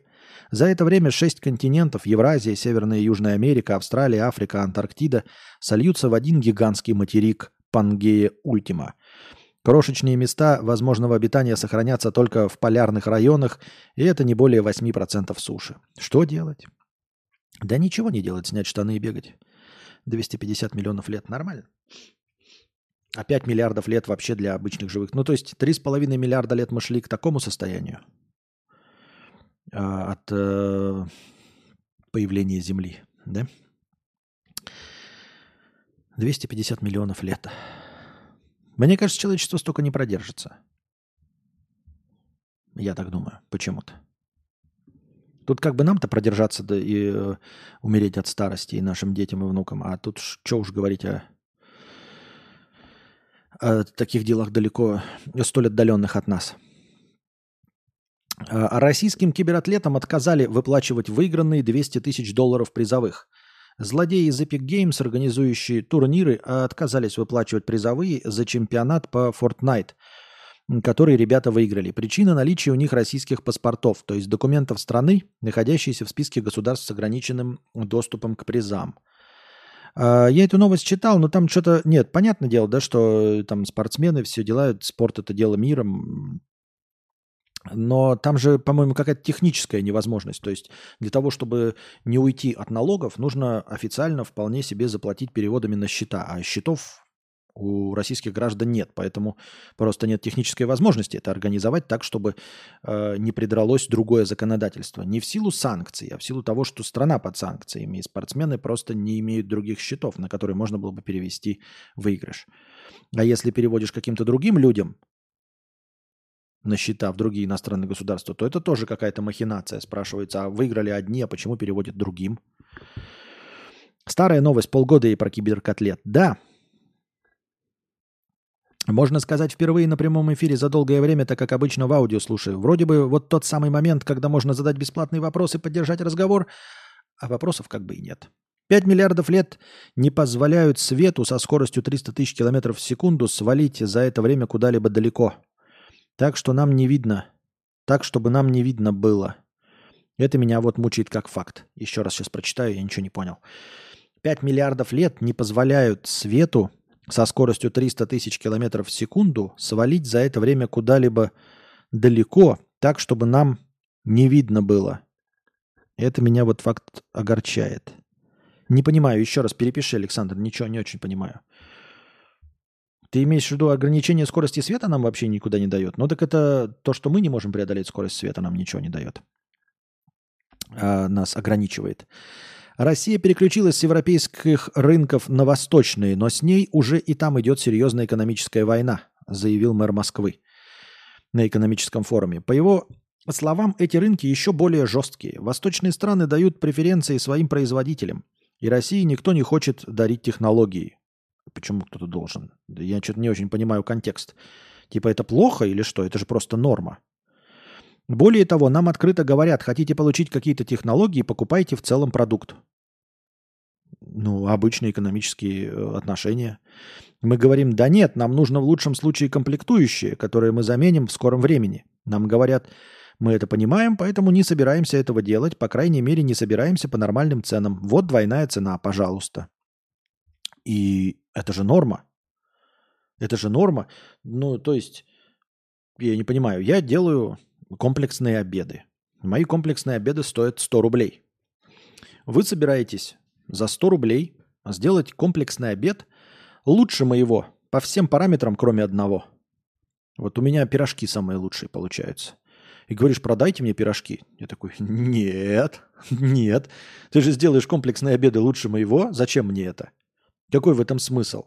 Хочешь купить отдельно пирожки, купи их в два раза, по, по два раза большей цене, чтобы твой комплексный обед стал не 100 рублей, а 120. Правильно? Мне кажется, звучит логично. Вполне себе э, экономические взаимодействия, никакой несправедливости нет. Все решает экономика и бабки. Не хотите так? Ну, делайте политическую обстановку другую, чтобы с вами взаимодействовали другие люди.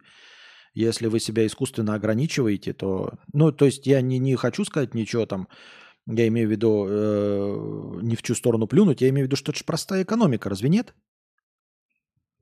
Почему это так удивляет? Почему это какое-то воззвание к несправедливости? А мы что, не так делаем? Мы что, легко и просто отдаем свои технологии по минимальной цене? Нет. Что-то нет такого. Или нефть отдаем по минимальной цене? Нет. Житель Москвы отправил неизвестным 900 тысяч рублей, чтобы спасти сына от уголовного дела. Жертву мошенников спас обычный курьер, который догадался, что мужчину обманывают. Похожую историю мы уже читали, я не помню, эту ли читали, но там вроде бы все женщины фигурировали. 62-летний Сергей попался на стандартную разводку, когда утром ему с неизвестного номера набрал сын. Он рассказал, будто бы попал в серьезную аварию и лежит в больнице, а теперь ему нужны деньги, чтобы избежать уголовки. Звучало это все настолько убедительно, что Сергей согласился отправить пропа- попавшему в беду 900 тысяч рублей. Как и во всех подобных схемах, деньги мужчина должен был прислать обычным курьерам. Для надежности Сергей замотал деньги в небольшой коврик и передал доставщику. Правда, курьер уже по дороге к сыну заподозрил что-то неладное. Пожилой мужчина выглядел взволнованным, а под ковриком явно прощупывалась стопка купюр. Перебрав в голове все истории о мошенниках, доставщик остановился и просто вызвал полицию. Молодец, похлопаем ему в ладоши. Такую же историю мы уже читали, только я не помню, там, по-моему, женщина была, или это уже мы читали. Молодец, молодец, когда так проявляют инициативу. В Китае создали аватары стримеров для рекламы товаров на маркетплейсах. Они выглядят и говорят как люди, но управляются нейросетями и работают круглосуточно. Пишет MIT Technology Review. А видели тоже какая-то очень популярная то ли китаянка, то ли кто, которая там по, по несколько секунд отдает товару, стоит, короче, такая вальяжная, хорошо одетая, быстро открывает коробку, там типа открывает кроссовки, закрывает, сбрасывает, следующее, чик, просто лоты называет, и она какая-то дико популярная, товары ее покупают. Ничего не рассказывает, ничего крутого не говорит, просто с надменной рожей стоит и просто ей коробки подкидывает, она открывает коробки, кроссовки, чик, открывает платье, чик, выбрасывает. Ты так говоришь, простая экономика, как будто это какая-то наука или в ней есть логика. А, согласен, согласен. Ну и тем более тогда какие претензии, если в ней не должно быть никакой логики. В обозримом человеком, в обозримой человеком Вселенной даже самое быстрое, что есть, то есть свет, за 5 миллиардов лет даже не сможет покинуть область, обозримой человеческим приборами Вселенной. А почему ты говоришь, что мы должны... Ну, положим, мы бы обладали сейчас каким-то кораблем а, со скоростью света. Почему мы должны покинуть пределы обозримой Вселенной? Если речь идет о том, чтобы покинуть планету Земля и найти себе пристанище с... Как называются землеподобные планеты-то, я забыл. Экзопланеты, да? То скорости с 5 миллиардов лет вполне хватит. Я что-то не очень понимаю, почему тебя именно этот факт угнетает. Меня все тревожит. Человек ведь ориентировочно ви- видит всего 15 или даже 10% всего, что есть. Но это все не точно. А зачем нам видеть больше? Какая нам печаль до этого? Но вообще скорость света, конечно, дико мала. Меня поражает, э, насколько она на самом деле мала. И что это ограничитель. Вот мне кажется, э, чисто из досужих таких теоретических рассуждений, что ограничение в скорости света, а, что ничего не может быть быстрее скорости света, вот для меня это, если бы и было э, какое-то доказательство того, что мы живем в симуляции, то самым главным доказательством для меня бы послужило именно ограничение в скорости света. Э, В том, насколько эта скорость света на самом деле мала. Ну, не скорость света, а вообще самая максимальная скорость чего бы то ни было. Физических явлений, чего угодно во Вселенной ограничена тремя сотнями тысяч километров в секунду.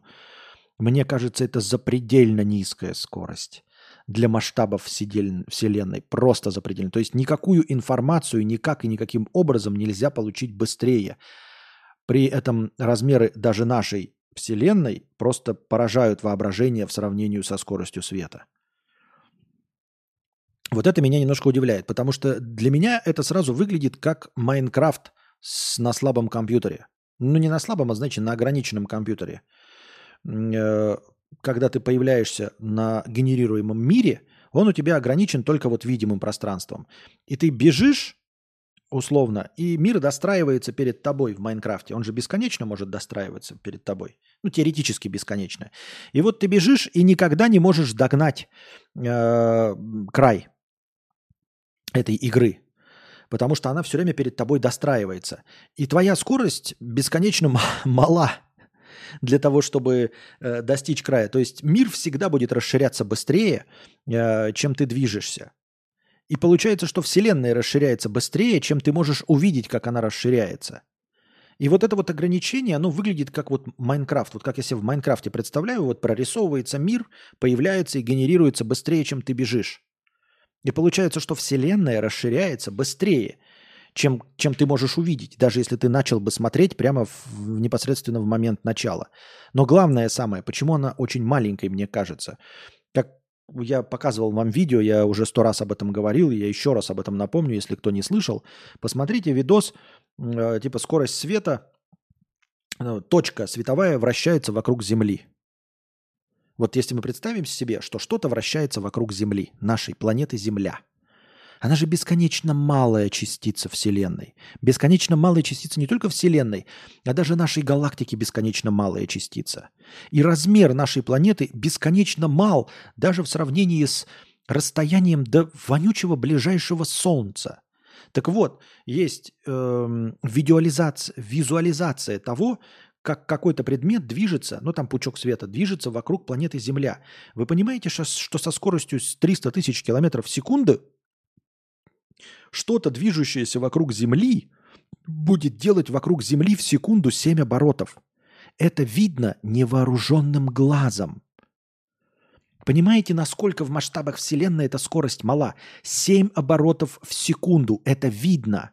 Мы смотрим с вами кино, минимум, минимум это 24 кадра в секунду. 24 кадра в секунду. 12 кадров в секунду с горем пополам сливаются, если там есть еще этот motion blur, 12 кадров в секунду с горем пополам сливаются для нас в одно аниме. Ну, то есть в какую-то подобие движимой динамичной картинки. Все, что ниже 12 кадров в секунду, это слайд-шоу. Мы это видим. Мы распознаем каждый отдельный кадр. И вот если мы отдалимся от нашей планеты Земля, просто взлетим, и вокруг нее будет Супермен летать, вот Супермен, помните, накруживал вокруг, мы его будем видеть, если он будет летать со скоростью света.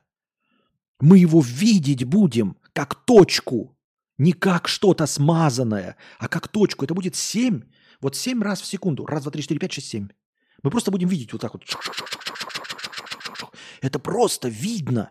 То есть ты отлетишь от планеты Земля, и Супермен будет наяривать вот так вот круги, и, и мы будем видеть его, как вот он наяривает круги. Он не будет в, сливаться в линию. Он не станет кольцами э, Сатурна там или чего там. Нет, он просто будет виден вот так вот. Чих-чих-чих-чих-чих.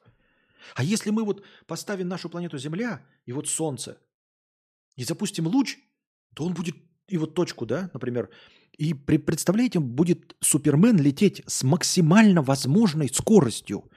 Во всей Вселенной, только представьте себе, Вселенной всеми правилами игры Господом Богом ограничена скорость настолько, что самой большой вообще возможной скоростью передвижения во Вселенной, чего бы то ни было, если Супермен будет лететь до Солнца, вот оно Солнце, вот Земля. И я еще сейчас движусь быстрее, потому что вот это расстояние он должен будет пройти за 7 минут – за 7 минут, ребята. Вы представляете? То есть вот Земля, вот Солнце. Ну, оно там на самом деле там пропорции я не соблюдаю. И тем не менее, Супермен будет лететь с максимально возможной, невозможной скоростью, потому что э, его там э, сила импульса будет бесконечной. Если он во что-то ударится, если он ударится в Солнце, он его разрушит, если Супермен будет лететь с такой скоростью. Его разуплотнить на атомы это невозможно. Но мы теоретически представим себе, что Супермен регенерируется и не разваливается на куски, пока летит. И вот он ударится в Солнце, Супермен, и он его разуплотнит в черную дыру, если он в него ударится. Такова энергия будет его скорости передвижения. И он будет двигаться из этой точки в эту 7 минут. 7 минут до ближайшей звезды. До ближайшей звезды. От нас до ближайшей звезды с максимально возможной вселенской скоростью 7 минут. Это 14 сексов. Понимаете, о чем я? А таких звезд в нашей Вселенной, ой, в нашей галактике миллиарды, Вселенной триллионы.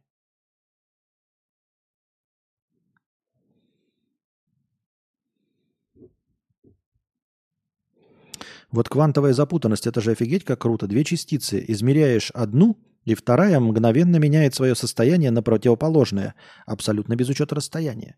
Ну вот и вот в этом сторону надо думать, да, только надо еще, э, понимаешь, даже запредельно, если у нас есть какой-то экран квантовой запутанности, То есть мы здесь что-то формируем изображение, и оно там должно. Но мы же сначала-то должны физически доехать до этого места, чтобы там этот экран расположить. Понимаешь? То есть, э, как это крылья, ноги, главное хвост, чтобы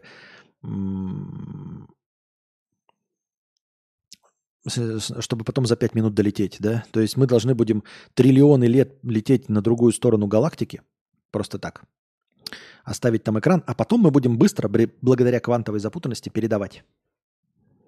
Палочки и колбочки, из которых сделано зрение, самые медленные нейроны, потому что они крайне биологически сложны, очень энергозатратны и генерируют непривычный по величине поток информации. Самый медленный, сложный и нагруженный нейрон. Понятно. Михаил пишет, Китай предлагает свои услуги другим странам, строительство дороги и так далее по очень жестким условиям. Или кредиты по очень жестким условиям по сравнению с европейскими странами. Ну так и не соглашайтесь, стройте сами. Делов-то. Я правильно понимаю? Это же, это же э, рыночек. Не, не нравятся цены, соглашайтесь. Ой, нрав- э, согласны, соглашайтесь. Не согласны, не соглашайтесь.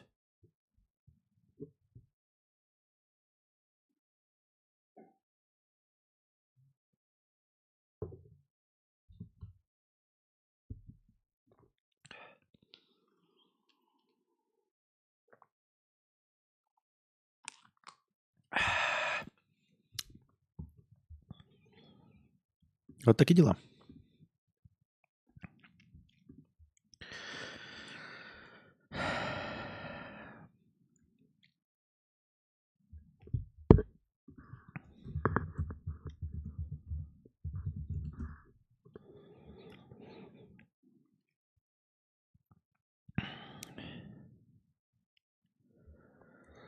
Так, где мы остановились?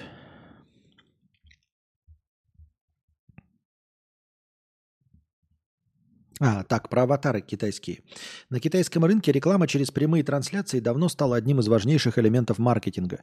За несколько часов стримеры могли обеспечить продажи на миллиард долларов, но все это требовало ощутимых...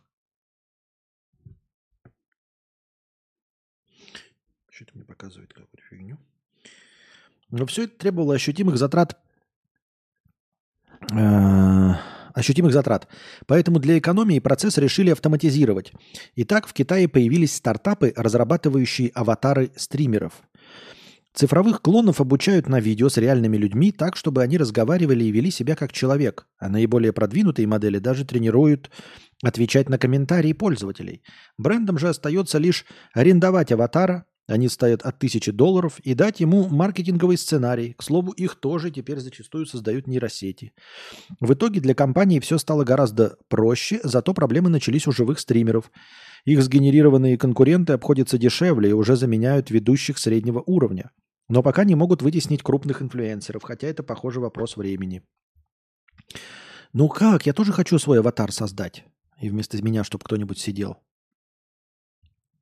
Почему? Где эти технологии? Можно посмотреть на этих э, китайских стримеров? Можно? Можно на них посмотреть? Я бы хотел посмотреть. А то какая-то новость без пруфов, если честно.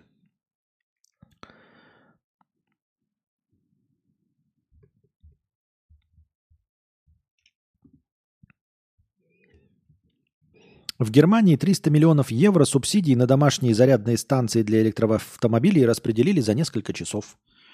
Нифига себе, у них субсидированные зарядные станции. В рамках специальной программы владельцы электромобилей, имеющие собственное жилье, могли подать в порядке живой очереди заявки на компенсацию установки солнечных батарей и приобретение всего необходимого, чтобы заряжать свои авто дома.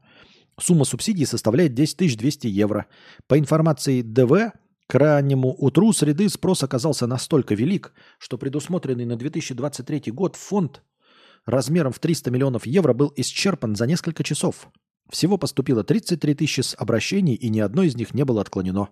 Теперь те, чьи заявки были одобрены, должны в течение двух лет оборудовать домашние зарядные станции с солнечными батареями и получить компенсацию. А, ну надо сначала оборудовать, а потом получить компенсацию. Но все равно прикольно, все равно прикольно. Клево, клево. Полную сумму субсидий по условиям программы начисляют только в том случае, если владелец согласился на использование в случае необходимости своего аккумулятора для поддержания электросети или обеспечение электроэнергии своего дома в период пиковых нагрузок. А, ты еще типа подписываешь бумажку, что если пиковые нагрузки, то ты своим электричеством пользуешься. Но все равно забавно. Кстати, да, я вот э, раньше тоже как-то предвзято относился к электромобилям и к гибридам, и к малолитражкам.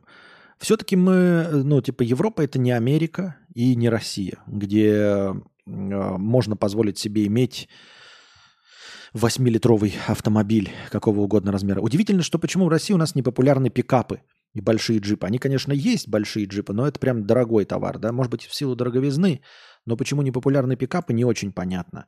Потому что цена на бензин все-таки в России, она довольно такая терпимая, очень, очень хорошая. Э, и одновременно стало понятно, почему европейцы так тащатся по малолитражкам и пересаживаются на гибриды и очень быстро переходят на электроэнергию.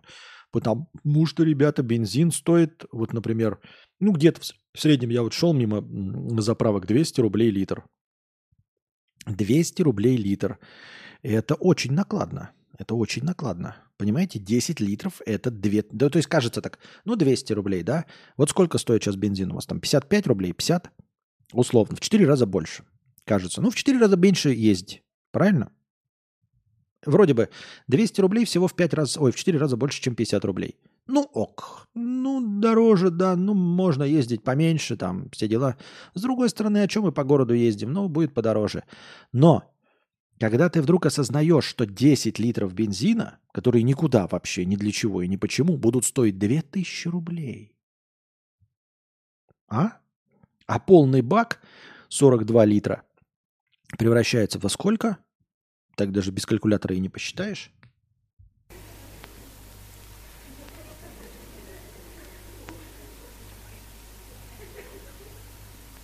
Сумасшедшие деньги.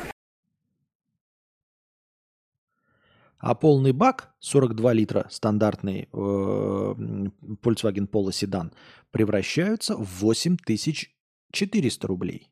8400 рублей. Извините меня. То есть просто залить полный бак Polo седан 8400. Тогда сразу понятно, что ты такой, все, я все понял, ребята, я больше не хочу э, двухлитровый двигатель. Нет, спасибо. И полторашку не хочу. Давайте 1,1, окей. А можно еще гибридик? Пусть у меня будет 0,6, 0,8 объем двигателя, а остальное электричеством. Тогда сразу становится понятно. Правильно? Так восточная часть РФ вся в пикапах Toyota Hilux и Tundra. Да? Но в мои времена не было в восточной части пикапов. Я же об этом говорил на стриме, почему-то только сейчас об этом говорил. Я все время жаловался, почему у нас не страна пикапов, хотя пикапы должны быть прям подходящими для нас все.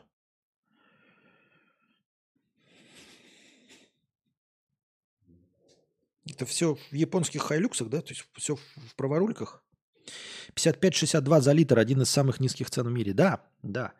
И поэтому здесь вот такой думаешь, э, теоретически можешь позволить себе автомобиль.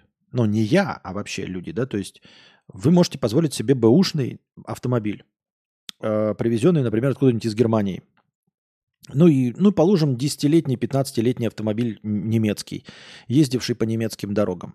Ну, все нормально, да, у него, наверное. Еще если какой-нибудь не, немчик обслуживал хорошо, то, в принципе, терпимо, да? За 600 тысяч рублей покупаешь себе э, вполне себе нормальную немчуру. Но и, ну, то есть нет вот этого двойного, как этих акцизов, которые при ввозе в Россию. Кажется, да, вот европейские зарплаты и автомобиль дешевле, а тут встает вот проблема как раз-таки, я еще не знаю, сколько налоги тут стоят, но встает проблема бензина, который прям тебя пожирает. Поэтому э, мечта такая, знаете, ой, я поеду в Германию, перееду в Германию и куплю себе BMW. Буду вот на BMW M5 гонять. И он будет стоить в два раза меньше, чем в России. Вот там стоит он 5 миллионов, а ты приедешь сюда, он будет стоить здесь, ну не здесь, а в Германии, 2 миллиона 200. Ты такой, ну прикольно же, огонь, да, но ты приедешь. Я еще не знаю, сколько в Германии будут налоги у тебя, но игнорируя их, 2 миллиона 200, а потом бензин-то там, наверное, еще дороже. То есть ты такой, а, я могу теперь купить себе BMW, который э, мечтал, M5, но мне же влетит в копеечку бензин. И очень скоро. те 2 миллиона, которые э, ты на цене в России э, проигрываешь за акцизы со сборы, очень скоро ты эти 2 миллиона профукаешь на бензин. Очень скоро. Получается, что вот я бы и сам пикап взял, но не могу пока накопить 4 мульта на Dodge Ram. Любитель пончиков 6 долларов с покрытием комиссии. У меня 6-литровый седан, я буду покупать пикап и гибрид. Бензин 2,89 за галлон, 60 долларов полный бак. 60 долларов полный бак, ну это получше, это потерпимей. 2,89 за галлон. Галлон это же больше, чем литр, да? Привет, Сири. Галлон в литрах сколько? А, блин, да еще даже 4,55. 4,50. Почти 5, ну не почти, ладно, 4,5 литра. Галлон 4,5 литра, нормальная цена. Это 2,89. А здесь 2 доллара литр. 2 доллара литр. Понимаешь? Точнее, не 2 доллара, а 2 евро литр. Я бы так. Так в такой BMW надо лить 98-й сотый бенз, а он еще дороже. Вот видите как. Да, поэтому и сразу такой думаешь, ну и какие BMW M5? Давайте мне какую-нибудь малолитрушечку, какой-нибудь э, это, пончик на колесах, условный. Так. Вот и получается, вот и получается.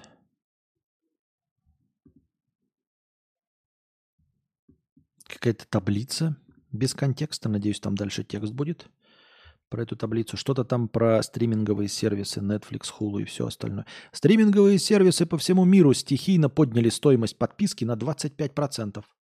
Минимальная подписка у Apple TV стоит 7 долларов 65 рублей. Ой, 650 рублей. А почему повысили? Вот на каком основании все стриминговые сервисы? Это сговор какой-то или что?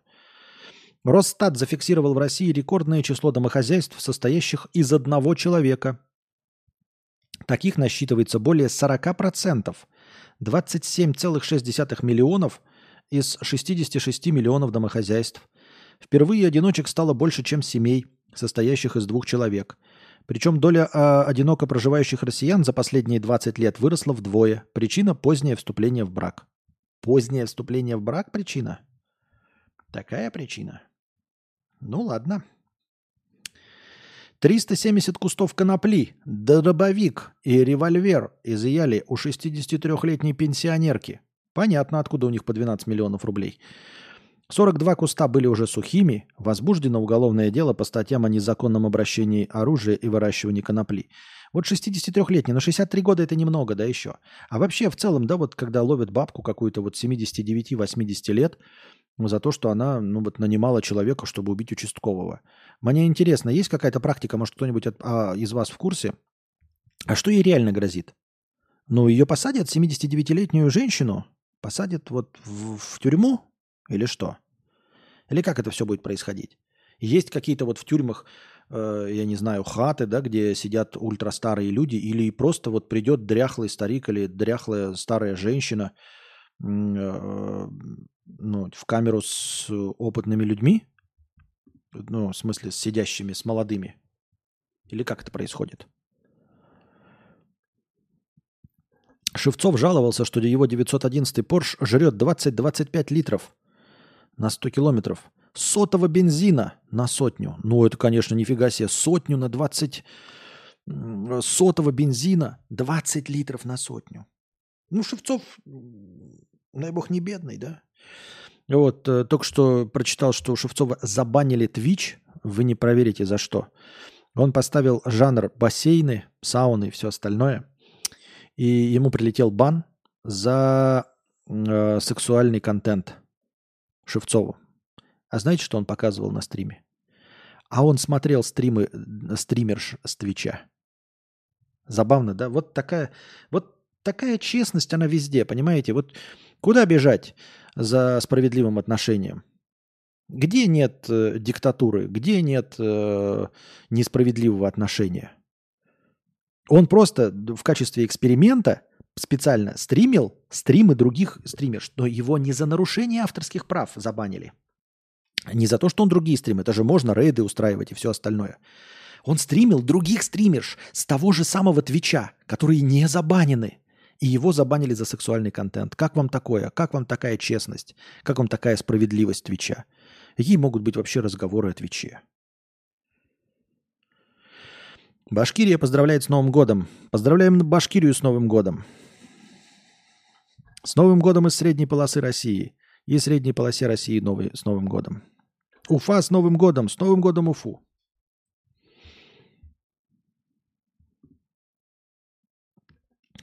Китайские родители нанимают опытных геймеров, чтобы те разгромили их детей в играх. Это мы уже читали.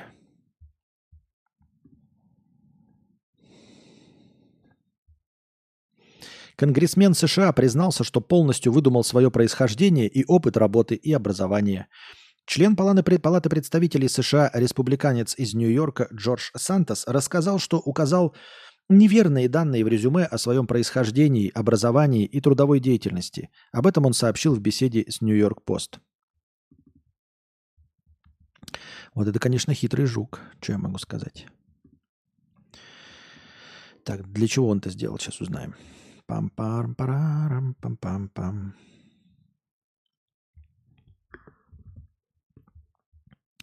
Так, где это сейчас?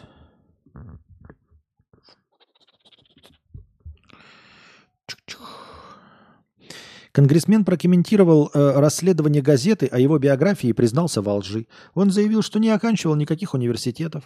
«Мне стыдно, я сожалею, что приукрасил свое резюме», – подчеркнул Сантос. Кроме того, Сантос солгал о своем происхождении, сообщив на сайте предвыборной кампании, что его мать была еврейкой, его родители бежали из Европы от нацистов в период Второй мировой войны.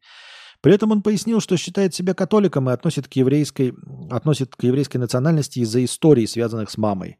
При этом Сантос заявил, что не намерен подавать в отставку после разоблачения. Он подчеркнул, что всегда был очень амбициозным и стремился к большему. По мнению конгрессмена, несоответствие информации не отразится на его работе в Палате представителей. «А что мне сделаете?» – как бы говорит он им. «Я в другом городе, и я уже сенатор. Я уже сенатор, что вы мне сделаете?»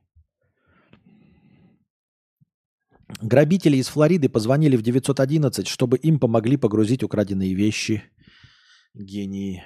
Во Флориде арестовали двух неудачливых грабителей после того, как один из них позвонил в экстренную службу. Со слов преступников, они хотели, чтобы им помогли с перевозкой украденных вещей. Изначально назван... Даже если вы не украли, даже если это ваши вещи, как можно звонить в 911? Это же, ну, полиция, пожарные, скорая помощь. Почему они вообще должны бы вам помогать? И уж тем более помогать с украденными вещами. Изначально на звонок в 911 никто не ответил, поэтому сотрудники прибыли на место вызова и поняли, что в доме никто не живет. Но они вошли внутрь, чтобы убедиться, что все в порядке, и обнаружили там подозрительного мужчину и женщину. Один из них оказался человеком, который прямо перед этим украл несколько предметов из магазина уцененных товаров. Он уже успел засветиться на камерах наблюдения. Его напарница призналась, что звонила в службу 911, чтобы правоохранительные органы помогли им вынести украденные ценные вещи из дома. Как помогли? Что в голове? Даже под наркотиками такое не придумаешь. После этого они хотели добраться до аэропорта и полететь в Нью-Йорк на выходные. Под каким соусом вообще можно сказать полицейским «помогите вытащить вещи»? В чем? Это, это наркотики, да? Вот любитель пончиков пишет.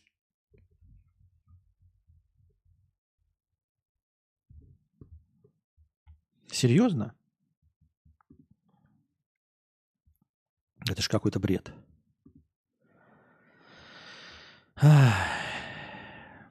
В Америке обворовавший магазин э, мужчина оставил банковскую карту на месте преступления. Ну, еще один гений. Молодец. Чё. Поздравляем его. Как это, с нашей постоянной рубрикой «Срок, поднятый на ровном месте с пола». В Геленджике мужчина танцует обнаженным в подъезде, так как его не добавили в домовой чат. Вот это я понимаю, контрмера. Э, ходит в подъезде без штанов, так как соседи не обращают на него внимания и не добавляют его в домовой чат в мессенджере, сообщает э, кто-то. Мужчина средних лет проживает в одной из квартир многоэтажного дома. По его словам, соседи не общаются с ним, не дают ему ключ от домофона и не добавляют в домовой чат. Кроме этого, кто-то украл общий раздаточный насос – по этим причинам мужчина решил снимать штаны э, под соседскими камерами и танцевать обнаженным, а также резать провода домофона и трогать разными частями тела чужие машины. Его борьба.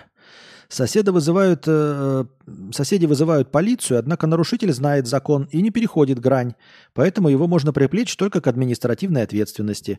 Иногда его на несколько суток забирают в полицию, но вскоре отпускают, после чего он продолжает мстить соседям. По словам мужчины, у него возник конфликт с одним из жильцов, так как именно его он подозревает в краже насоса. Нарушитель считает, что сосед незаконно установил камеры около своей двери, поэтому он их и провоцирует – раздеваясь, ударяясь, ударяя машину. Однако местный житель на контакт не идет, а сразу вызывает полицию. Я даже не знаю, как тут прокомментировать. Вот что? Что сказать? Ай-яй-яй, какой злодей! Ничего себе. Голым членом а, а ручку дверную трется. Александр Бобрищев-Пушкин, 1488 рублей с покрытием комиссии. С Новым годом слушаю тебя как раз с новогоднего стрима 2018-го. Можешь назвать книгу года, фильм года, сериал года, слово пацана и игру года, спасибо. Назвать сериал года слово пацана, слово пацана. Сериалом года слово пацана является слово пацана. Это как, знаете, э, в выборах Путина кто победит? Путин. А, можешь назвать книгу, откуда я знаю? Я же свежак не читаю. Что значит книга года? Фильм года. Фильм года. Опять, чтобы назвать фильм года, нужно знать, какие фильмы в этом году вышли. Какие фильмы вышли в 2023 году? Так, наверное, Стражи Галактики 3. Наверное, Стражи Галактики 3, да. Опенгеймер меня особо не вдохновил вообще никак.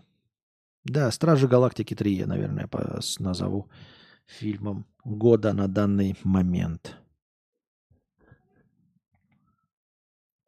Из того, что я видел. Да. Так, что там у тебя еще? Э, сериал года слова пацана, да. Игра года. А какие игры вышли в 2023 году? Вот это с играми, кстати, сложнее. У них э, время выхода вообще размазывается. Кажется, что, например, Atomic Heart в этом году вышел. Ну, по-моему, он вышел в этом году, да?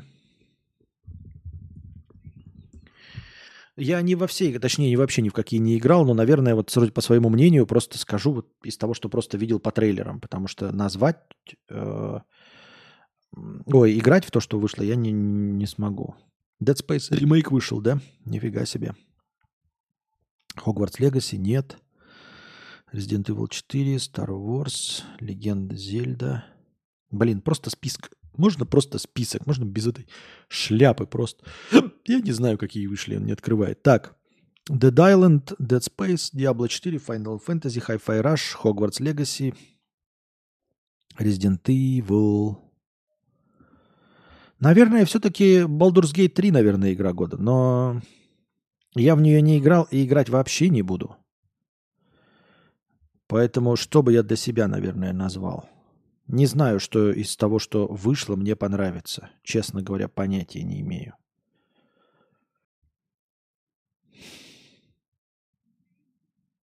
Не знаю. Forza Motorsport 8. Пусть будет Forza Motorsport 8. Наверное. Надеюсь, что она мне понравится. Наверное, Forza Motorsport 8. А если нет, а если нет, то, наверное, все-таки где-то на начальный-то у нас Alan Wake 2, наверное, будет интересный мне. Книги года, как я говорю, книги вообще, ну, вообще не имеет значения, в каком году они вышли. Поэтому я не знаю, какие книги вышли в 2023. Или хотя бы были переведены и изданы на русском языке в 2023. В Китае задержали вылет самолета из-за того, что пассажирка кинула в турбину монетки на счастье. Кинула монетки на счастье. Гениально. Гениально. Так, а что это у меня проседает да, стрим. Непонятно по какой причине, но почему-то проседает. Интересно знать, а почему у меня проседает стрим? Вы замечаете, да, что он проседает?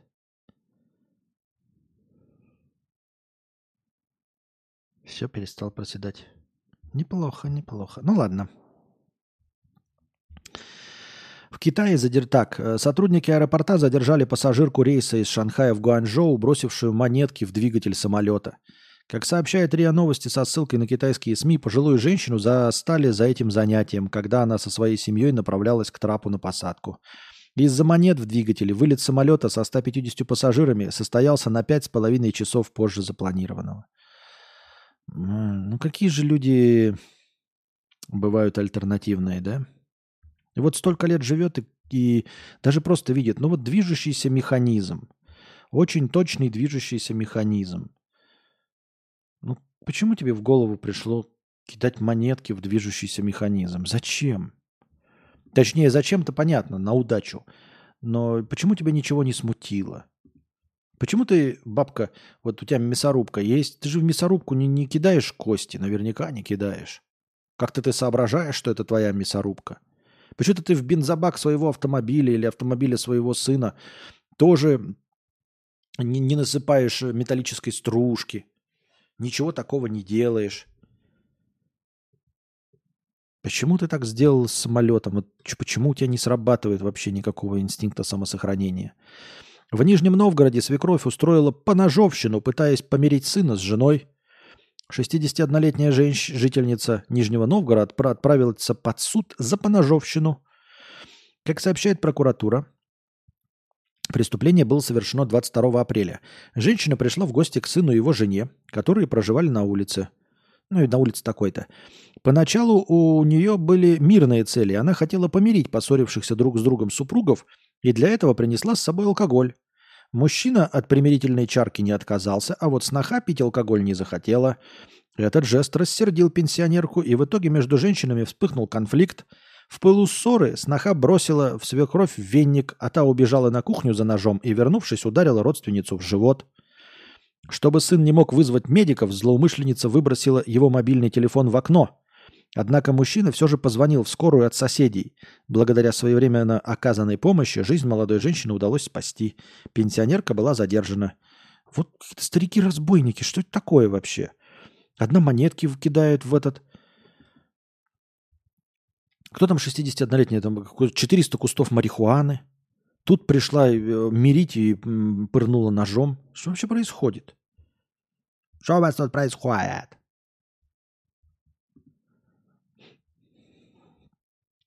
Главу Омска попросили отменить выступление Бабкиной во избежание молодежи. Так, понятно. Становитесь спонсорами на Boosty, дорогие друзья. Благодаря спонсорам на Boosty у нас в начале каждого стрима есть тысячи очков хорошего настроения. Если когда-нибудь спонсоров станет в два раза больше, то очков хорошего настроения будет полторы тысячи, а может быть и еще больше. Донатьте на хорошее настроение через Donation Alerts. Если по какой-то причине ваша карта не принимается Donation Alerts, вы можете задонатить через Boosty.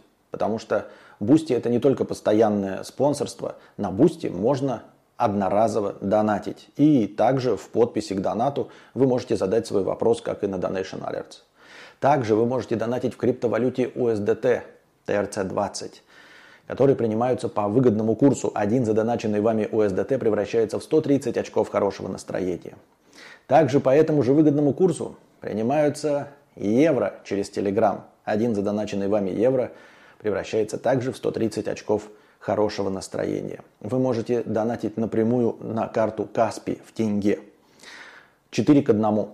400 тенге, например, превращаются в 100 очков хорошего настроения. Ссылки на все способы доната находятся в описании. Самая главная ссылка на Donation Alerts выделена отдельно, а все остальные скрыты под одной общей ссылкой на Link3, где вы найдете не только все способы задонатить, но а также все способы получать мой контент. Ссылки на подкасты, ссылки на мои каналы, ссылки на телеграм-бота с оповещениями, ссылки на телеграм-канал с аудиозаписями подкаста. Напоминаю, что донатить можно не только в прямом эфире, но и в любое другое время, в так называемое межподкасте. Все ваши донаты обязательно будут учтены в хорошем настроении, а ваши вопросы будут обязательно озвучены. Если вы хотите задать большой вопрос, поделиться какой-нибудь историей или просто что-нибудь рассказать, и вам не хватает 300 стандартных символов Donation Alerts, вы можете написать так называемую простыню текста. Простыня текста стоит от 300 рублей и до 2000 символов. Можно больше, но лучше не надо. Если пишете больше, не стесняйтесь докидывать доната. А, Чтобы отправить простыню текста, нужно перейти на сайт telegra.ph. Это наиболее легкий способ. А, На сайте telegra.ph, принадлежащем Telegram, вы пишете свою простыню текста, потом нажимаете «Опубликовать», копируете ссылку и вставляете ее в текст доната. И с донатом от 300 рублей отправляете. И спасибо всем огромное за поддержку в виде донатов. Вы очень помогаете. Без вас этого всего бы не было. Так что донатьте на продолжение банкета. Так, продолжаем. Но продолжаем недолго. До самого Нового года. Поздравим вас по московскому времени. И, наверное, будем завязывать. Закончим этот трехсотый э, праздничный юбилейный стрим девятого сезона. И вернемся уже к вам завтра с э, десятым сезоном, если все будет нормально. Будем надеяться. Так. Так, так, так, так, так. Да тут, в принципе, и не осталось ничего, дорогие друзья, уже до Нового года. Не знаю, кто из вас онлайне по московскому времени все еще э, слышит э, мой голос. Но поздравляю всех, кто есть, те, кто выключил звук, те, кто остался. Постепенно, да, люди уже к Новому году после предыдущей паузы э, не вернулись, и мне сложно их в этом винить. Осталось всего минута. Вы слышите это все с отставанием. Поздравляю вас, дорогие друзья, с Новым годом. А, Поздравляю с наступающим 2020. Ох ты, а что не вернулось-то? Я же нажал вернуться. Поздравляю вас, дорогие друзья, с 2024 наступившим годом. Я подозреваю, что немножко с отставанием в развитии вы прямо сейчас это все увидите, когда у вас наступит 2024 год. Надеюсь, вам понравился стриминговый 2023 год, девятый сезон. На этом мы будем э, завязывать сегодняшний подкаст. Эм, в целом будем надеяться, что Новый год будет лучше, чем предыдущий. Э, будем надеяться, что все закончится, что все встанет у всех хорошо, что никто не будет умирать. И на земле наступит полное счастье. Но если не полное счастье, то хотя бы каждый из нас станет э, чуть-чуть счастливее, чем э, был в 2023 году. Не переживайте, все будет хорошо. Вы обязательно найдете себе друзей, если у вас нет их. Вот, обретете новых, если потеряли старых. Э, найдете себе напарника по жизни э, противоположного пола или какого там хотите, но мы не экстремисты. Эм, желаю вам всего самого наилучшего.